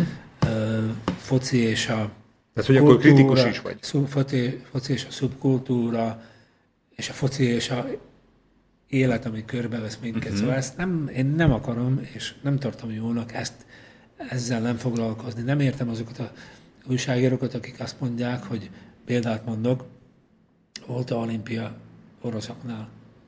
Szocsiba. Hát, Szocsiba, igen. Hát mindenki tudja, hogy milyen olimpia volt. Milyen? Hát van egy ország, ahol mindent megtesznek azért, hogy legyen egy propaganda olimpia, mint 1980-ban. Hmm. Nem azt mondom, hogy a többi ország Értem, nem ezt tehát, hogy ez csinálja. egy ilyen kirakat volt, politikai nem azt, kirakat. igen, nem azt mondom, hogy a Amerika vagy a többi ország nem ezt csinálja, abszolút nem. Tulajdonképpen minden országnak propaganda bármelyik sport, sportakció, amit szervez, de mindennek van határa. Én se Amerikát, se Oroszországot nem veszem olyan ö, hatalmaknak vagy országnak, amik, amelyikről nem szabadna a újságírónak, sportújságírónak összefüggésekbe írni, mert pont ez a két ország, vagy még beszéljünk Németország, Francia, Franciaországról, ezek azok az országok, amik nagyon nagy hatással vannak a nagyon nagy összefüggésekben Tibor, lehet írni. a igen. egy picit. Én talán most egy picit elvesztettem a fonalat. Igen. Tehát hogy van most ez összefüggésben a daccal? Ja, daccal? Visszatérünk a daccal, hogy uh, egyszerűen a dac összefüggésekben kell uh-huh. írni. Értem. Tehát, hogy olyan összefüggésekben, mind ahogy ezekről a nagy sporteseményekről Pontosan. is lehet összefüggésekben. Értem. Ma, amikor ezt a beszélgetést készítjük, 2016. május 4-e van. Május 4-én például, vagy most ebbe az időszakban, milyen összefüggésekről írsz a kapcsolatban?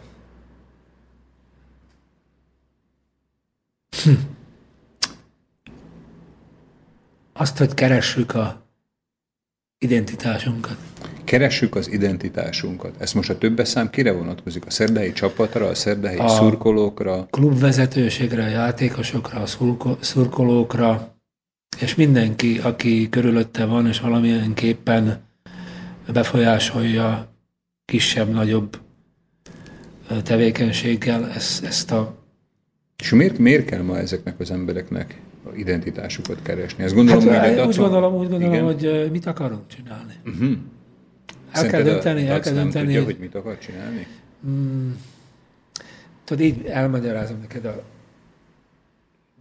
Nyugaton lehet látni, hogy ott átment a foci ilyen, hogy is mondjam, a klasszikus fociból egy abszolút biznisz.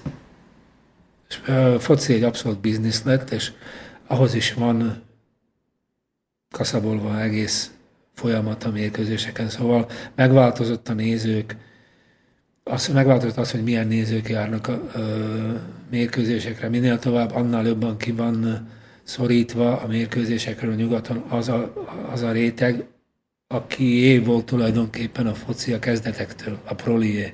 Uh-huh. A jegyárak olyan magaslatokban mennek, hogy ez hihetetlen. Ma mennyibe kerül Szerdáhelyen egy jegy? Szerdai jegyek még most úgy, ahogy jó, viszonylag jó áron vannak, de példát mondok a nyugati stadionokban, már egyszerűen nem érdekli a tulajdonosokat egy szurkoló, aki élhal a csapatáért, azt mondják, hogy nézze meg a tévébe. Ide ne jöjjön, mert itt, itt maximum 10 eurót elfogy, az nem érdekel. Jön ide egy Aha. család, jön egy család, négy tagú család, aki kölcsön 70 eszik, eszik, minden, és elvisz, ö, vesz itt bármi hülyeséget, eszik, eszik, és itt hagy XY eurót. Uh-huh.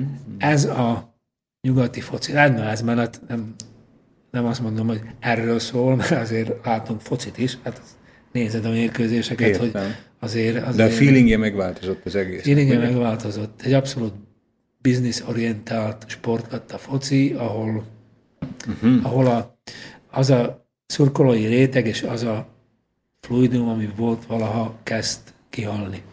És most el kell dönteni, És te úgy érzed, hogy Szerdahely is errefelé tart? A szerdai Sok foci? mindent megváltoztat a új stadion.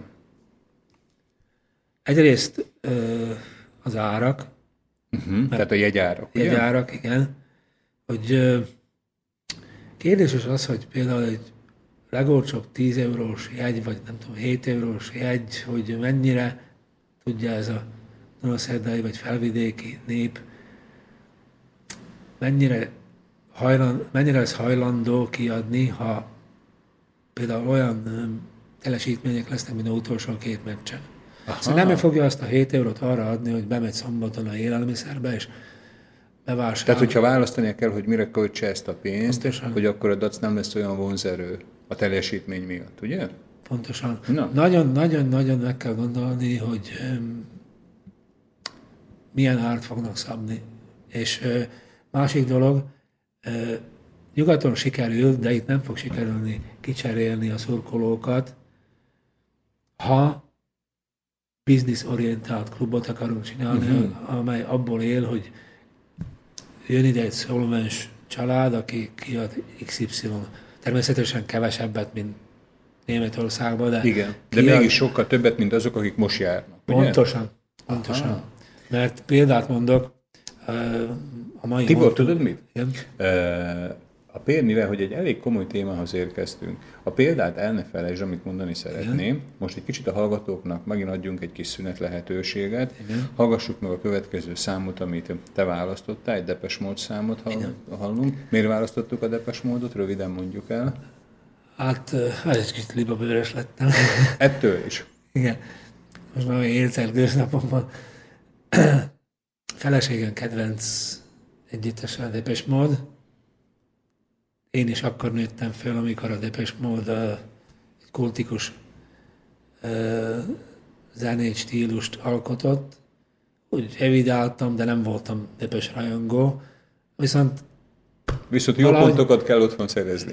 nem, nem, nem, én úgy komáltam a zenéjüket, de mivel gyakran hall, hallgatta a feleségem, úgy kezdett megtetszeni, és, Értem. Mi Tényleg más is mondhatnál. Nagyon jó.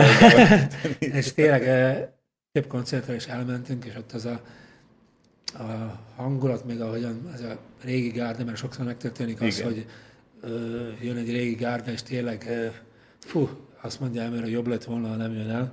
De ezt, amit most fogunk hallgatni, ez egy jó depes mód. Ez egy jó depes mód.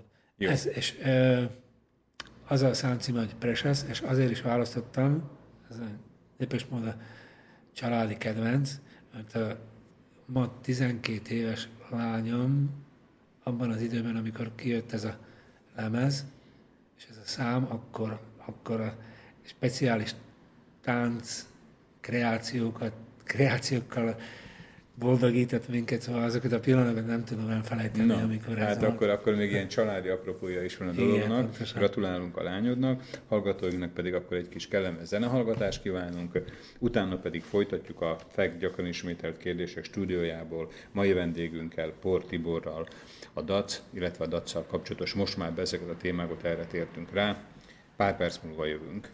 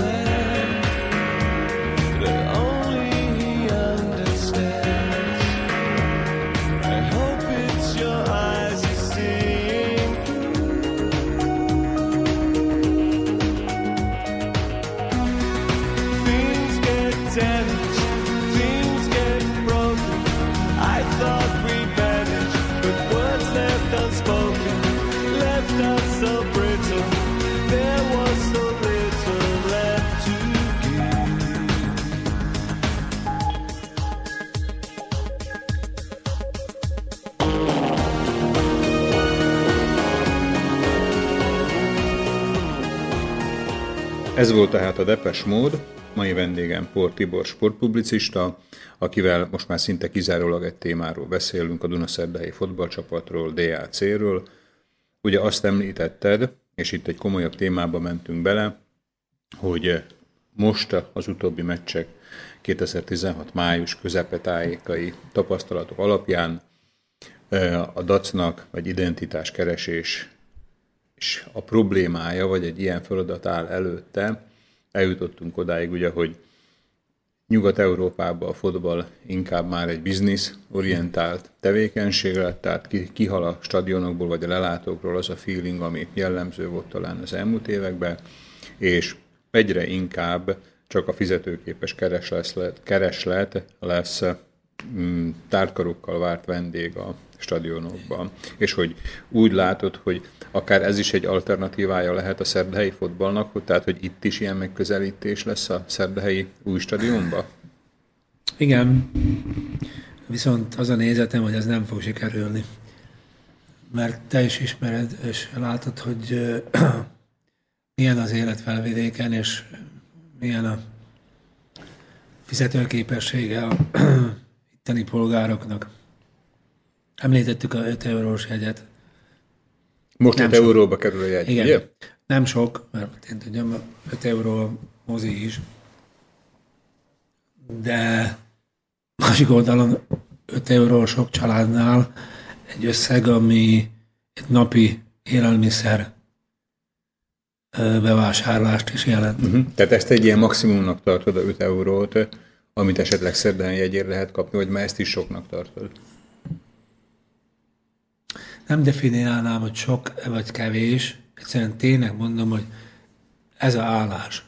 Szóval vannak itt, vannak itt olyan polgárok, családok, és nem egy, nem kettő, akiknek a 5 euró tényleg egy napi kiadása például a élelmiszerbe. Persze, hát ez, ez ugye ez nyilvánvaló és, tény, tehát köztudott és, tény, hogy 5 euró és sok mindent igen. lehet venni mást, mint igen. foci egyet, ugye? És akkor fordítva kérdez, még, igen. Még ennyit akarnák mondani, hogyha példát mondok, 8000 néző van Dunaszerdán egy meccsen, az nem azt jelenti, hogy minden 8000 néző Dunaszerdai. Abszolút nem. Soha nem így volt. A 80-as években sem. Így becslésem szerint 2500, 3000, 3500 Dunaszerdai, lehet sokat mondtam, a többi vidéki tehát, hogy Szerdahely környéki, vagy esetleg... Szerdahely környéki, értem. és még messzebbről. Uh-huh. Tehát, hogy nem Szerdahely. Nem Szerdahely. Mit jelent ez? Na ezt is. Itt is meg kell keresni azt, hogy most... Mm, mert meccsre jönni vidékről az utazás. Aha, hogy plusz költség, erre, erre célszó, ugye? Utazás.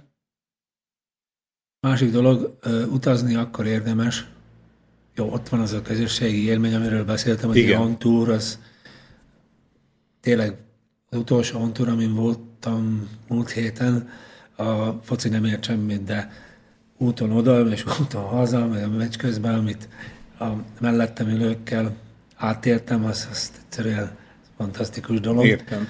Ez mindig benne van a pakliba, hogy ez miatt fognak. Tehát, hogy azok, akik eljönnek esetleg távolabbról, nem Dunaszerdahelyi lakosok, a szerdai csapat meccsére, azok ugye akkor nem csak a meccs miatt fognak ezen gondolkozni, hogy eljöjjenek-e, hanem maga az utazás is egy élmény, főleg, Igen. hogyha többen jönnek egyszerre, ugye? Igen, ha utazásra gondolnak, uh-huh. akkor erre a közösségi élményre, akkor eljönnek. Uh-huh. Viszont ha ezt áttöti az, hogy az a 90 perc olyan lesz, hogy egyszerűen már azt a utazás érdemes beírni a naplóba, hogy akkor megyünk, akkor, akkor viszont... De most ennek fönnáll a lehetősége, hogy olyan 90 perceket produkáljon a szerdahelyi fotballcsapat, hogy ezen elgondolkozzanak az emberek? Na itt ez az identitás keresésének kérdése, hogy hogy a foci, legfontos, foci legfontosabb az a dolog, hogy mi történik 90 perc alatt uh-huh. a mhm. pályán, nem a köret. Az nagyon szép, ami körülött Tehát van. az egy jó plusz, de alapnak a focinak Nagyon kéne szép, lennie, hogy van, volt egy nélkül, uh-huh. van egy nélkület, hogy van egy, van egy magyar himnusz éneklés, ez a közösségi érzés, összefogás. Nagyon szép, hogy a stadion búcsúztatásnál csináltunk egy fantasztikus 20-25 percet, ami, ami ez mai napig, mai napig benne van mindenkiben, aki ott volt. Nagyon szép, ha ilyen villanyzárlatnál is meg tudják úgy oldani a szurkolók a helyzetet, bekapcsolva a mobilt, elkezdik uh-huh. énekelni a kellett kis áramszünet, hogy csinálnak ebből az esetből is egy olyan feledhetetlen élmény. Tehát, Tibor, szóval ezek, jól értek, ezek nem lesznek. Tehát, igen. hogy ezek a járulékos dolgok, ezek jók, szépek és működnek. Igen, de, a foci. de azt hiszem kell szabadból, hogy a foci, mint hogyha nem az lenne, aminek kéne lennie? Természetesen. Uh-huh. Tehát, hogy a, a probléma Minőség. az a fő dolog, a fotball. Igen. Aha. Igen. Értem. Tehát Ez a... olyan, mint a élelmiszerben, vagyis a hentesről bemész, és minden szuper, minden oké, okay, csak a hús nem jó. Értem, hogy más példát ne is mondjuk. Igen. Tibor, most csak egy pillanatra hagy összegezzek. Tehát beszéltünk itt arról, hogy hosszú évek, sok száz írása sán keresztül sikerült kivívnod egy olyan pozíciót, akár a szakmán belül, tehát ahol értem én itt a fotballról író embereket, akár a szerdehelyi közösségen belül, hogy odafigyelnek a szavadra, adnak a véleményedre. Na most, ugyanez a Portibor azt mondja 2016 májusába, hogy a focival problémák vannak Dunaszerdahelyen. Akkor ezt nekem laikus kérdezőként nincs okom nem elhívni. És mindaz, amit olvasunk a Dunaszerdahelyi fotballcsapatról, hogy új tulajdonos van, megváltoztak a körülmények, sokkal jobbak a körülmények, magas röptű tervek vannak, bár az is igaz, hogy az új tulajdonos mindig ugye elmondja, hogy visszafogott habzással kéri a, a lelkesedést, tehát hogy ne azt várják az emberek, hogy már jövő évben itt azonnal bajnokok Igen. ligája lesz, de ennek az egésznek az alapja, a játék, a fotball, hogy nincs rendbe helyen? Valahogy így, nem teljesen így, de valahogy Akkor így. mondd el, hogy hogy, mert ez egy, szerintem Dunaszerdahelyen, meg a futball szerető közönségnek Dél-Szlovákiában ez olyan, egy fontos kérdés. Nem olyan, nem olyan vészes az, hogy nincs foci, mert, mert minden ilyen mondra megvan a megoldás. Uh-huh. Szóval a megoldás is... De van gond? Gond van. Aha, és mi, mi akkor picit még használjuk ki a hátralévő időt. Próbáljuk meg röviden akkor azt megfogalmazni, hogy mi a gond? Mi a gond? az, hogy elsősorban most már tény és valóság, amit én elkezdtem tavaly írni, egy pár uh, Marics edzőről beszélek, egy pár... Marics edző, tehát ő a csapatnak az edzője, igen, Marics. Igen, uh-huh. tavaly azt hiszem január vagy februárban jött a téli felkészülés alatt. Edzőről legjobb nyilatkozni úgy, hogy megnézed a munkáját, a stratégiáját, és megnézed azt, hogy ezt hogyan tudja a meccseken alkalmazni. Mert egyik dolog az, hogy az edző hétfőtől péntekig elmagyarázza nekik a, a taktikát, taktikát gyönyörűen lerajzol minden, gyönyörűen analizálja a statisztikát, mindent, és az is lehet, jó, hogy jó munkát csinál, de másik dolog az, hogy van egy 90 perc, ahol magyarán mondok, kalcsolni kell a csapatot. Irányítani. Igen, irányítani. Na ennél a Marics edzőnél nagyon úgy néz ki, hogy ö, nem megy egyik dolog se. Egyik se? Egyik se, mert... Legalább ha azt mondanád, hogy egyik megy, és a másik nem. Tudod, asszisztens volt, azt hiszem egy ifi csapatban Németországban. Offenheimban, jól emlékszem, annyira nem figyeltem oda, és hiába fantasztikus játékos volt, én emlékszek rá, mind játékosra, Maricsra hiába lehetett jó asszisztens Németországban, azért a edzői poszt, a head coach, a főedző posztja azért tiszta más. Főleg, ha ilyen Németországra... Tehát ő Németországból jött. Igen. Uh-huh. Német focit megsz, megszokó ember idejön Dunaszerde, ahol abszolút nem ismeri a közeget, és nem ismeri a csapatokat, vagyis nem ismeri kellőképpen a csapatokat, nem ismeri a ligát, nem ismeri milyen stílusba játsznak, az nem jó. Uh-huh. Ezt uh, én Tehát, úgy, hogy ő belecsöppent egy teljesen más igen, közegbe? Teljesen más közegbe, úgy volt úgy volt uh, reklámozva, hogy hogy mondjam, hogy jön egy német edző, aki egy attraktív német labdarúgást akar, for, akar forszírozni, egy 4-1-4-1, vagy aki akarja 4-3-3-as felállással, ami egy abszolút uh-huh. ilyen offenzív felállás, nagyon magasan feltolt védőkkel, de akkor elgondolkoztam, ha nekünk hátul a defenzív részlegben van talán négy vagy öt játékos 32-33 éven fölül, uh-huh. Az átlag életkor lehet 32. Ez már soknak számít a Hát foci, ilyen ugye? stílusban nem, amikor uh-huh. felnyomod a játékosokat a félpályára, és a, elveszted a labdát. És Közének vissza kell futni, vissza ugye? kell futni. Uh-huh. Vissza kellene? Igen, pontosan. Uh-huh. És én tudtam, hogy hogyan mire képesek azok a játékosok, akik ott vannak, és akkor úgy azt mondtam, hogy hát ez nem jó. Aha. Ez nem jó, és azóta keresi a stílust, rendszert, amiben, amiben bele tudna úgy. Szóval, amire azt lehet mondani, hogy ott a pont. Mai napig szerintem csak maximum két meccsen találta el a Marics edző ezt a játékrendszert, vagy illetve azt a stílust, amivel azt mondom, hogy jó edzői teljesítményt csinál, de mind a két meccsen egy abszolút defenzív stílust, és egyszerű defenzív mm-hmm. stílust, szóval ilyen bunker focit. Értem. Hát az, az, az, nem, az nem elég, mert, mert, mert vannak uh, gyengébb, gyengébb csapatok, akik ellen főleg otthoni pályán uh, alkotni kell, Szóval kreatív focit uh-huh. kell produkálni.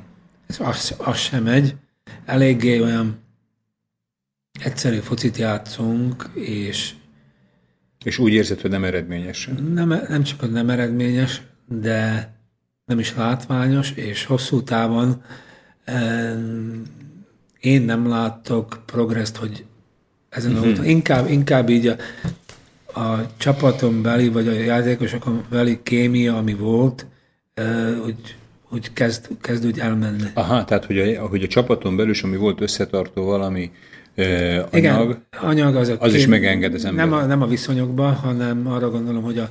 Tehát ami hajtotta ennek ellenére, egy rossz igen, taktika ellenére és előre igen, a játékosokat, Igen, a kémia az, az amikor meg. főnéz egy defenzív középpályást, keresi a tízest, úgymond tízest a játékmestert, uh-huh. és azonnal meglátja, és és megy a labda oda, Értem. és az, szóval ez a kémia, amikor, amikor mutat, mutatás nélkül azonnal tudják, hogy mit, uh-huh. mit kell. Tehát, hogy ösztönösen is tudják, hogy Pontosan. mit kéne csinálniuk. Beléjük van ösztönö, ösztönösen, és még úgy beléjük van ivódva egész, mert, mert emberileg is, még játékos Igen. szempontjából van kémia, van összefogása. Játékosok között még a megkockáztathatjuk azt a kifejezést. Lehet, hogy te ezt nem érzed így, hogy ezt megkockáztathatjuk. Tehát, hogy jelenleg nincs jó edzője a Dunaszerdai csapatnak? Lehet, hogy a Marics edzőből három-négy év múlva jó edző lesz, mert mindenki fej, tud fejlődni, és ha, uh-huh. és ha tényleg elfogadja azt, hogy de akkor pillanatnyilag nem... úgy gondolod, hogy nem ő a megfelelő ember erre a posztra. Kezdőedző. Mindenképpen azt kell... Mi az, hogy kezdőedző? Kezdőedző, Tehát, aki nekem tapasztalatlan, tapasztalatlan. Ja, hogy kezdő? Értem. Tapasztalatlan. Tapasztalatlan edző, ami e, itt Dunaszerdán nagyon veszélyes. Tehát az, hogy ő a tapasztalatszerzési útját, azt itt kezdi Szerdehelyen. Pontosan. Uh-huh. Értem. Ö, a edzőknek ki a, ki a fölsőbb szerve? Tehát aki fölülbírálhat egy edzőt? Hát a tulajdonos. A tulajdonos, értem. Értem, tehát hogyha az, az edző, amíg bírja a tulajdonos bizalmát, addig edző. Uh-huh. Értem. Jó. Szerinted mit kéne csinálni?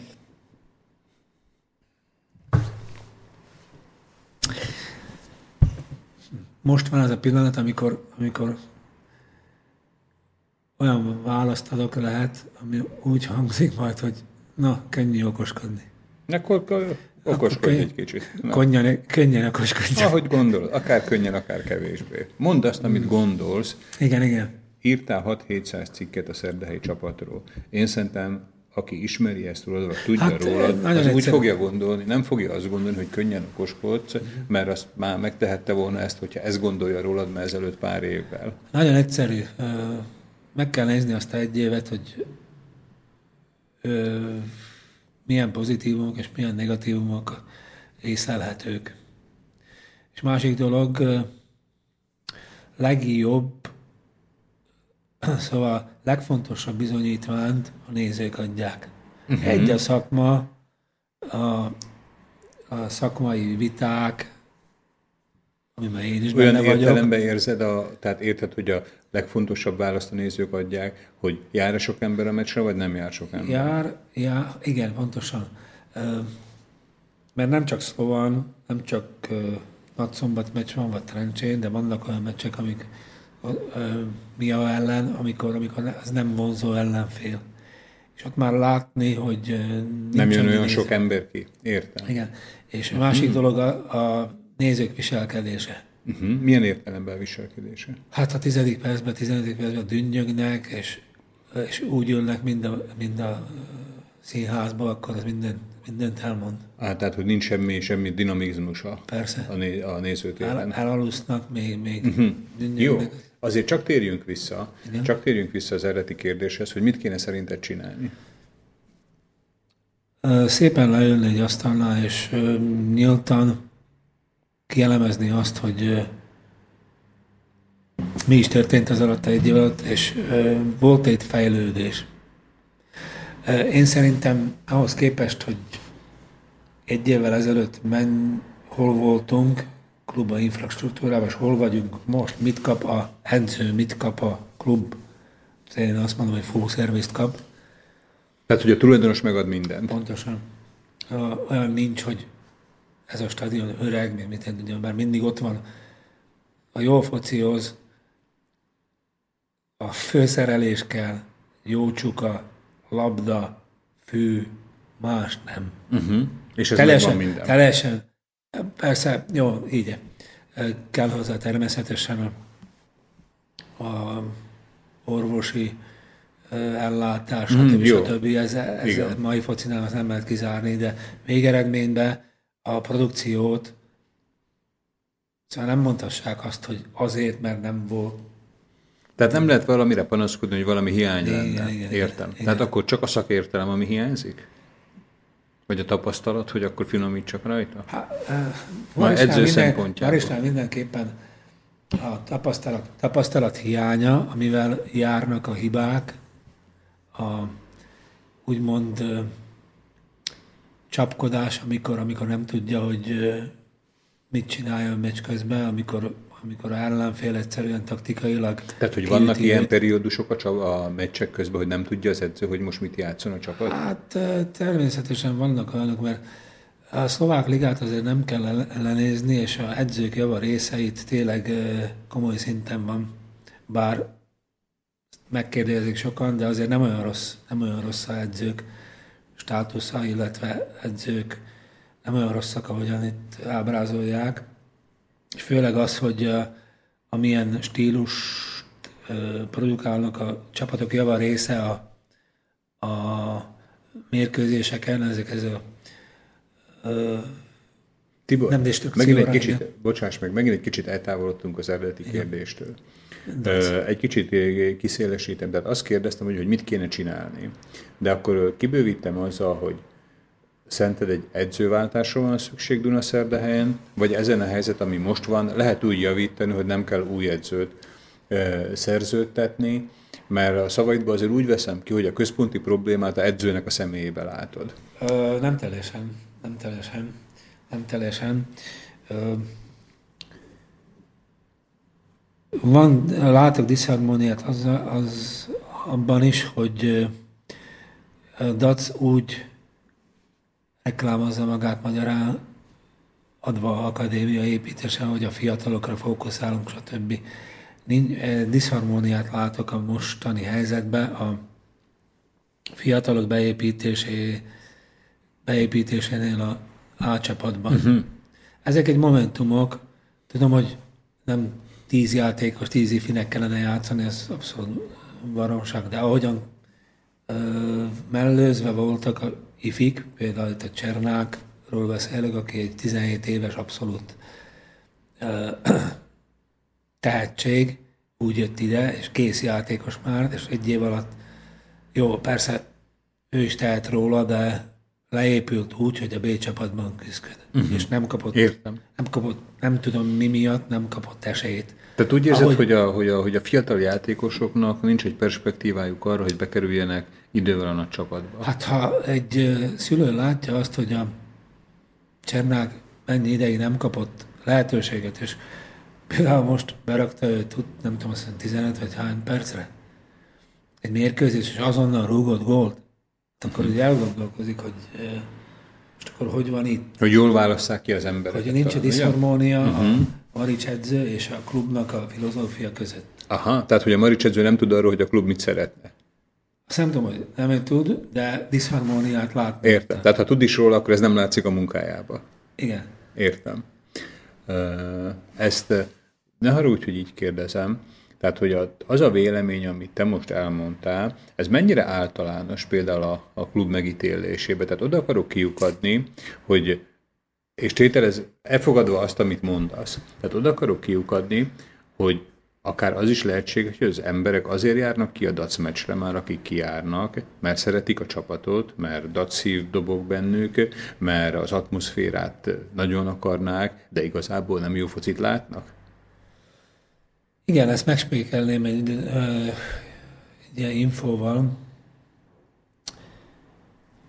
Tehát, hogy az Megköz- embereket nem is zavarná az, ha nem lennének a pályán a fotbalisták? Ez most túlzás persze. Túlzás, de időkérdés, hogy meddig bírják azt. Uh-huh. Meddig bírják azt nézni a semmit, magyarán mondva, mert tényleg néha egy pár játékos semmit se nyújt. De ennyire Se rossz akar- a helyzet?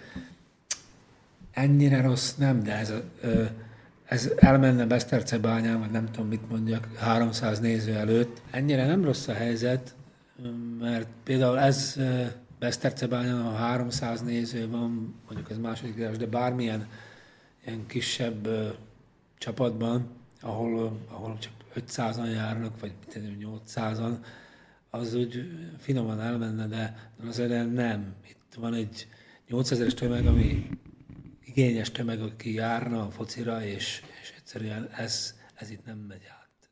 Értem.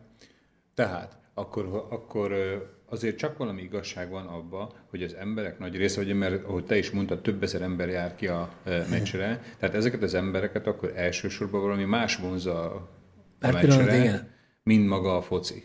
Per pillanat igen, per pillanat igen, és ö, arra várnak, hogy végre focit is, lá, ö, foci is legyen, olyan, amit elképzelnek, olyan, ami dac foci virtusnak neveznék. Mert 80-as években is körülbelül úgy volt, hogy a idegenbeli meccseken nem mindig nyertünk, szóval alig tudtunk elhozni pontokat. De a hazai mérkőzéseken az egyszerűen anyai tapait kiadott a csapat, mert ott volt 8-10 ezer néző, és attraktív focit játszottak, kiadtak magukból mindent. Hm? És most is kiadnak magukból a hazai meccseken mindent? Nem. Aha. Nem azt mondom, hogy az egész csapat, de egyszerűen a hozzáállás néha olyan, ez nem csak a én véleményem, mint szakmailag, de egyszerűen kifütyülik a játékosokat, vagy a konkrét egész csapatot, a nézők, akkor egyszerűen nem azért fütyülik ki, mert jól. Uh-huh. És ez gyakran előfordul, hogy kifütyülik? Hát, utolsó két meccsen, nagyon, szóval utolsó két meccs szakmai szempontból is nézhetetlen volt. Ezt a utolsó két meccset, ezt elvesztette a Szerdahely, vagy megnyerte, vagy hogy? Egyiket megnyerte, másikot még, másik meccs mérkőzésen meg eh, kikapott. Tehát eh, akkor is a közönség kritikusan nézi a meccset, hogyha a csapat nyer. Tehát, hogy a- Természetesen. Mhm. Értem. Természetesen, Értem. mert az a, egy gól, ami egy momentum, ami pár másodperc nem változtatja meg a 89, per, 89 Értem. perc ö, győzelmet. Tibor, ö, azt, amit most mondasz, gondolom ezt azért többször le is írtad valószínűleg ezeket Igen, a, igen, igen. ezt a véleményedet. Például az, aki meghatározó a, a klubnál, mondjuk a tulajdonos, vagy gondolom a tulajdonos lehet, hogy nem is foglalkozik minden egyes mozdulattal a klubba, de biztos, hogy megvannak az emberei, a vezető, a klub vezetőségébe. Szerinted ők ezt nem látják? Szerintem minél tovább, annál jobban látják. Na, ehhez azt kell mondanom, hogy a Világi úr és a ö, csapatja, Világi Oszkár a tulajdonos. ugye? igen, Világi Oszkár a tulajdonos, egy teljesen más szférából jöttek át. Jó, ott volt nekik a Várkony, meg a Akadémia, amivel dolgoztak, de nagy fociba ö, újoncként mentek be, és tulajdonképpen Világi úr ezt el is mondta Végtibivel, ő nekik idő kellett, és egy pár dolgot, na ez most, én nem akarom megítélni, hogy attól a pillanattól, amikor, amikor reálisan látják a helyzetet, hogy meddig tart, amíg hoznak döntést, amit lehet, hogy meg kellett volna. Nem tudom. Nem uh-huh. látok a fejükben. Igen. Viszont az biztos, De úgy érzed, hogy már valamilyen döntést kellett volna hozni, ugye? Én rálátásommal, én rálátásommal, persze én rálátásommal egy pár döntéssel késünk, de soha nem késő, soha nem késő, mert tényleg olyan változásokról van szó, amiket nem gond azért, nem gond azért megcsinálni, és itt inkább az a gond, hogy ne vegyük el a nézőktől a kedvet. Uh-huh. Mert magát a, magát a helyzet, helyrehozását hetek, talán egy hónap, egy hónapon belül vissza lehet hozni. Uh-huh. A, nem tudom, milyen viszonyok vannak most a vezetőségben, azt is. Szóval emberek vagyunk, és ha profi módon gondolkoznak, akkor nem szeretni kell egymást a vezetőségbe, hanem respektálni. Igen. És nézetek konfrontációjának kell, hogy lenni, és ebből kiválasztani a legjobbat, ami klubnak, a nézőknek, mindenkinek jó. Tibor, és szerinted a mostani helyzetet a edzőváltás oldaná meg, vagy mi oldaná meg? Ha edzőváltás, megtörténne edzőváltás, akkor én azt mondom, hogy azt mondom, hogy első ízben le kellene ülni egész vezetőségnek, és ö, eldönteni azt, hogy na jó, elment edző, de az egy személy. Uh-huh. De körülnézni, hogy magát a rendszert, amit itt alkottunk, hogy nem kellene azon egy kicsit változtatni. De úgy érzed? Mert, mert, akkor, mert akkor egy pár, egy pár dolog van, amit a rendszeren kellene változtatni, főleg szerintem azon, hogy kinek milyen kompetenciója van, teljesen pontosan megmondani azt, hogy kinek milyen felelősség kompetencia legyen, ne legyen zűrzavar egészben, mert ha elküldjük a Maricsot, és ez nem változik, akkor ez csak egy Tehát, hogy bárki jön, akkor ugyanebbe fog belekerülni. Hm? Ugyanúgy. Itt, de, de úgy, érzed, mondom, úgy, érzed, hogy, úgy érzed, hogy ilyen problémák vannak a klubon belül is? Ez minden klubban van. Minden klubban van, és főleg olyan klubban, aki amely 2018-ban kezdett. Ez abszolút normális, csak arról van szó, bár, hogy... Bár, bár, bár itt valamit félreértettem. 2000... 14-ben vette át a... 14-ben. 14-ben vette át a világi úr. Csak most írunk 2016-ot. Úgyhogy itt mert én arra emlékszem, hogy a tulajdonosnak volt egy olyan kijelentése, hogy, tehát, hogy ő hosszú távfutásként e, fogja föl a dolgot, vagy pedig, hogyha rövid távúként, tehát hogyha egy 100 méteres futásként, akkor valahol az első évben a hetedik méternél járhatunk. Igen. Tehát, hogy ő azért mindig igyekszik ilyen visszafogott módon nyilatkozni. Igen, én erre rálátásra mondanák egy hasonló Igen. hasonlatot, csak úgy más más szemszögből. Nagyon fontosak a stratégikus dolgok, hogy hosszú távon csináljuk valamit.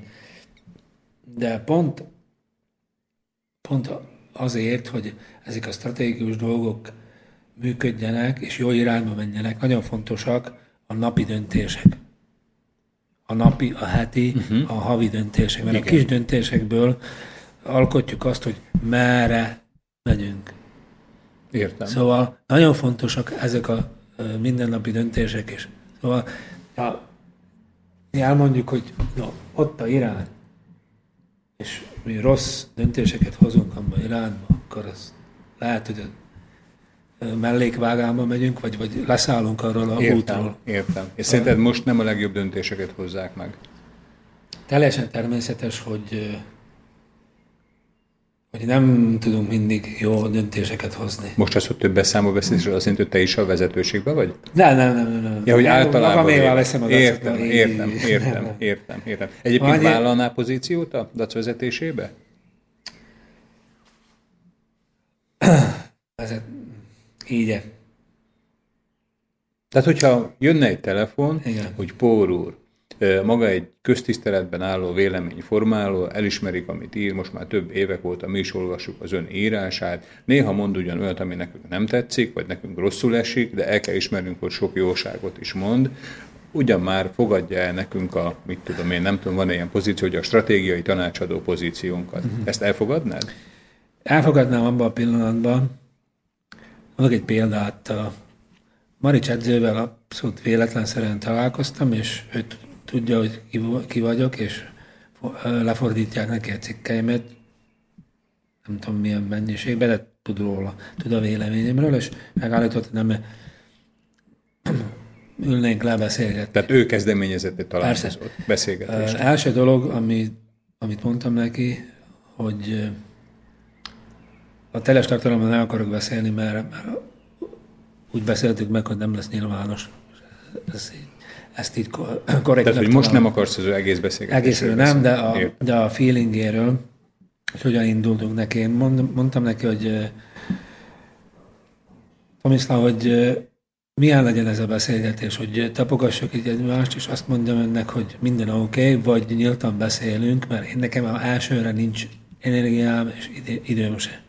Azt mondta, hogy nyíltan. Olyan is volt a beszélgetés. Na most a kérdésedre, hogy vállalnám ezt a szerepet, ez ilyen önvédelemből is, csak abban esetben, ha elfogadná a vezetőség azt, hogy a foci nem csak PR részleget és PR ö, rálátást gyakorol, hanem a klubban szükséges, és a ö, klubnak, dacnak szükséges nyilvánosan egy olyan, olyan beszélgetést, olyan vitát, olyan vitát adni a szurkolóknak, ami progresszív, és nem ilyen tapogatós, hanem nyíltan beszélni a fociról, szakmai szempontot tenni elő, előtérben, nem azt, hogy most kinek ki a milyen, vagy félni valakitől. Uh-huh. Egyszerűen... Tehát, ha, hogy úgy gondolod, hogy egy kicsit ilyen őszintétlenség van a csapat, ja, csapat körül? Ö, nem csak a csapat körül, és nem, nem, nem csak a dac, dacnak a problémája, ez úgy általában magyar foci, magyar magyar ö, bajnokság, magyar, magyaroknál látható ez, de nálunk is úgy van, hogy úgy beszélünk a fociról, erről a fociról, a, nem beszélünk.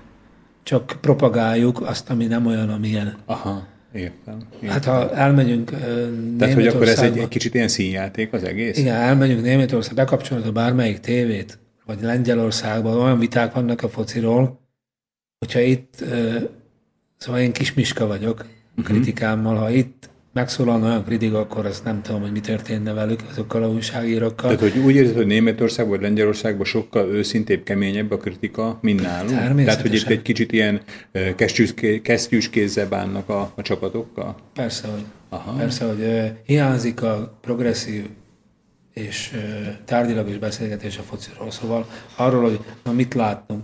És uh, valahogy a szurkolók is kérik azt a azt a visszajelzést, hogy mit láttak. De amikor uh-huh.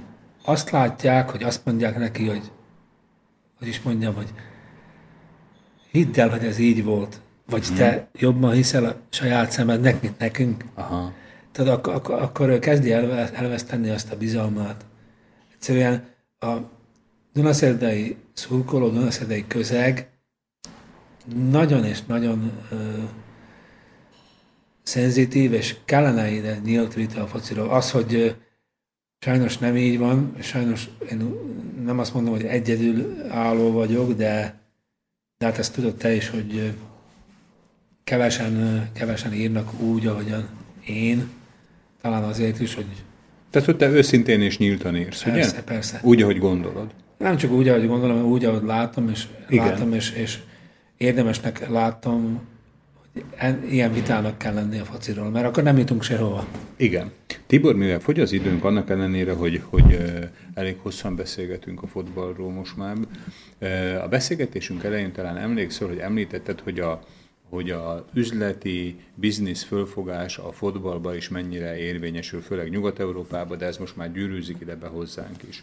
Hogy nem lehetséges az, hogy ma ugye például a Dunaszerdai fotball csapat is, ez már nem egy társadalmi tulajdon, tehát nem a városé, nem a szurkolóké, nem a testnevelési egyesületé, hanem egy magántulajdonú cégnek a tulajdona a szerdehelyi csapat. Hogy nem -e arról van szó, hogy a, a csapat tulajdonosa vagy a csapatvezetősége úgy gondolja, hogy ez ez, privát dolog. ez egy privát dolog. Tehát az, hogy ők ezt a céget, ami végsősorban egy cégről van szó, ugye, vagy egy vállalkozásról, ezt úgy irányítják, ahogy ezt ők vagy akarják, vagy ahogy ezt ők a legjobban látják, de végső soron az övék.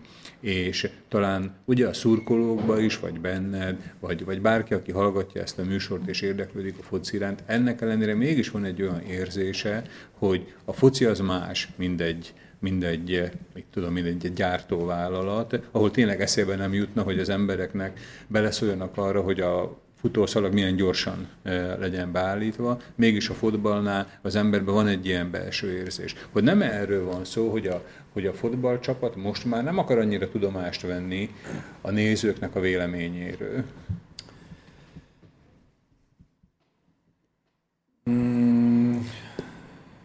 Van igazság ami, ami, abban, amit mondasz.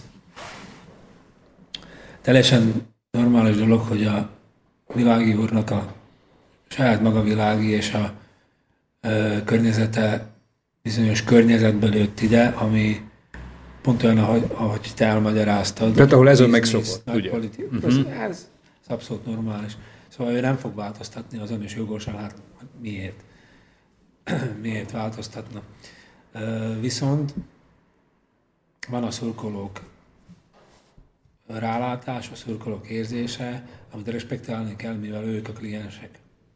Ők teszik le 5 eurót, és ő nélkülük, a szurkolások nélkül egyharmados, vagy nem tudom, 50 százalékos, nem tudom,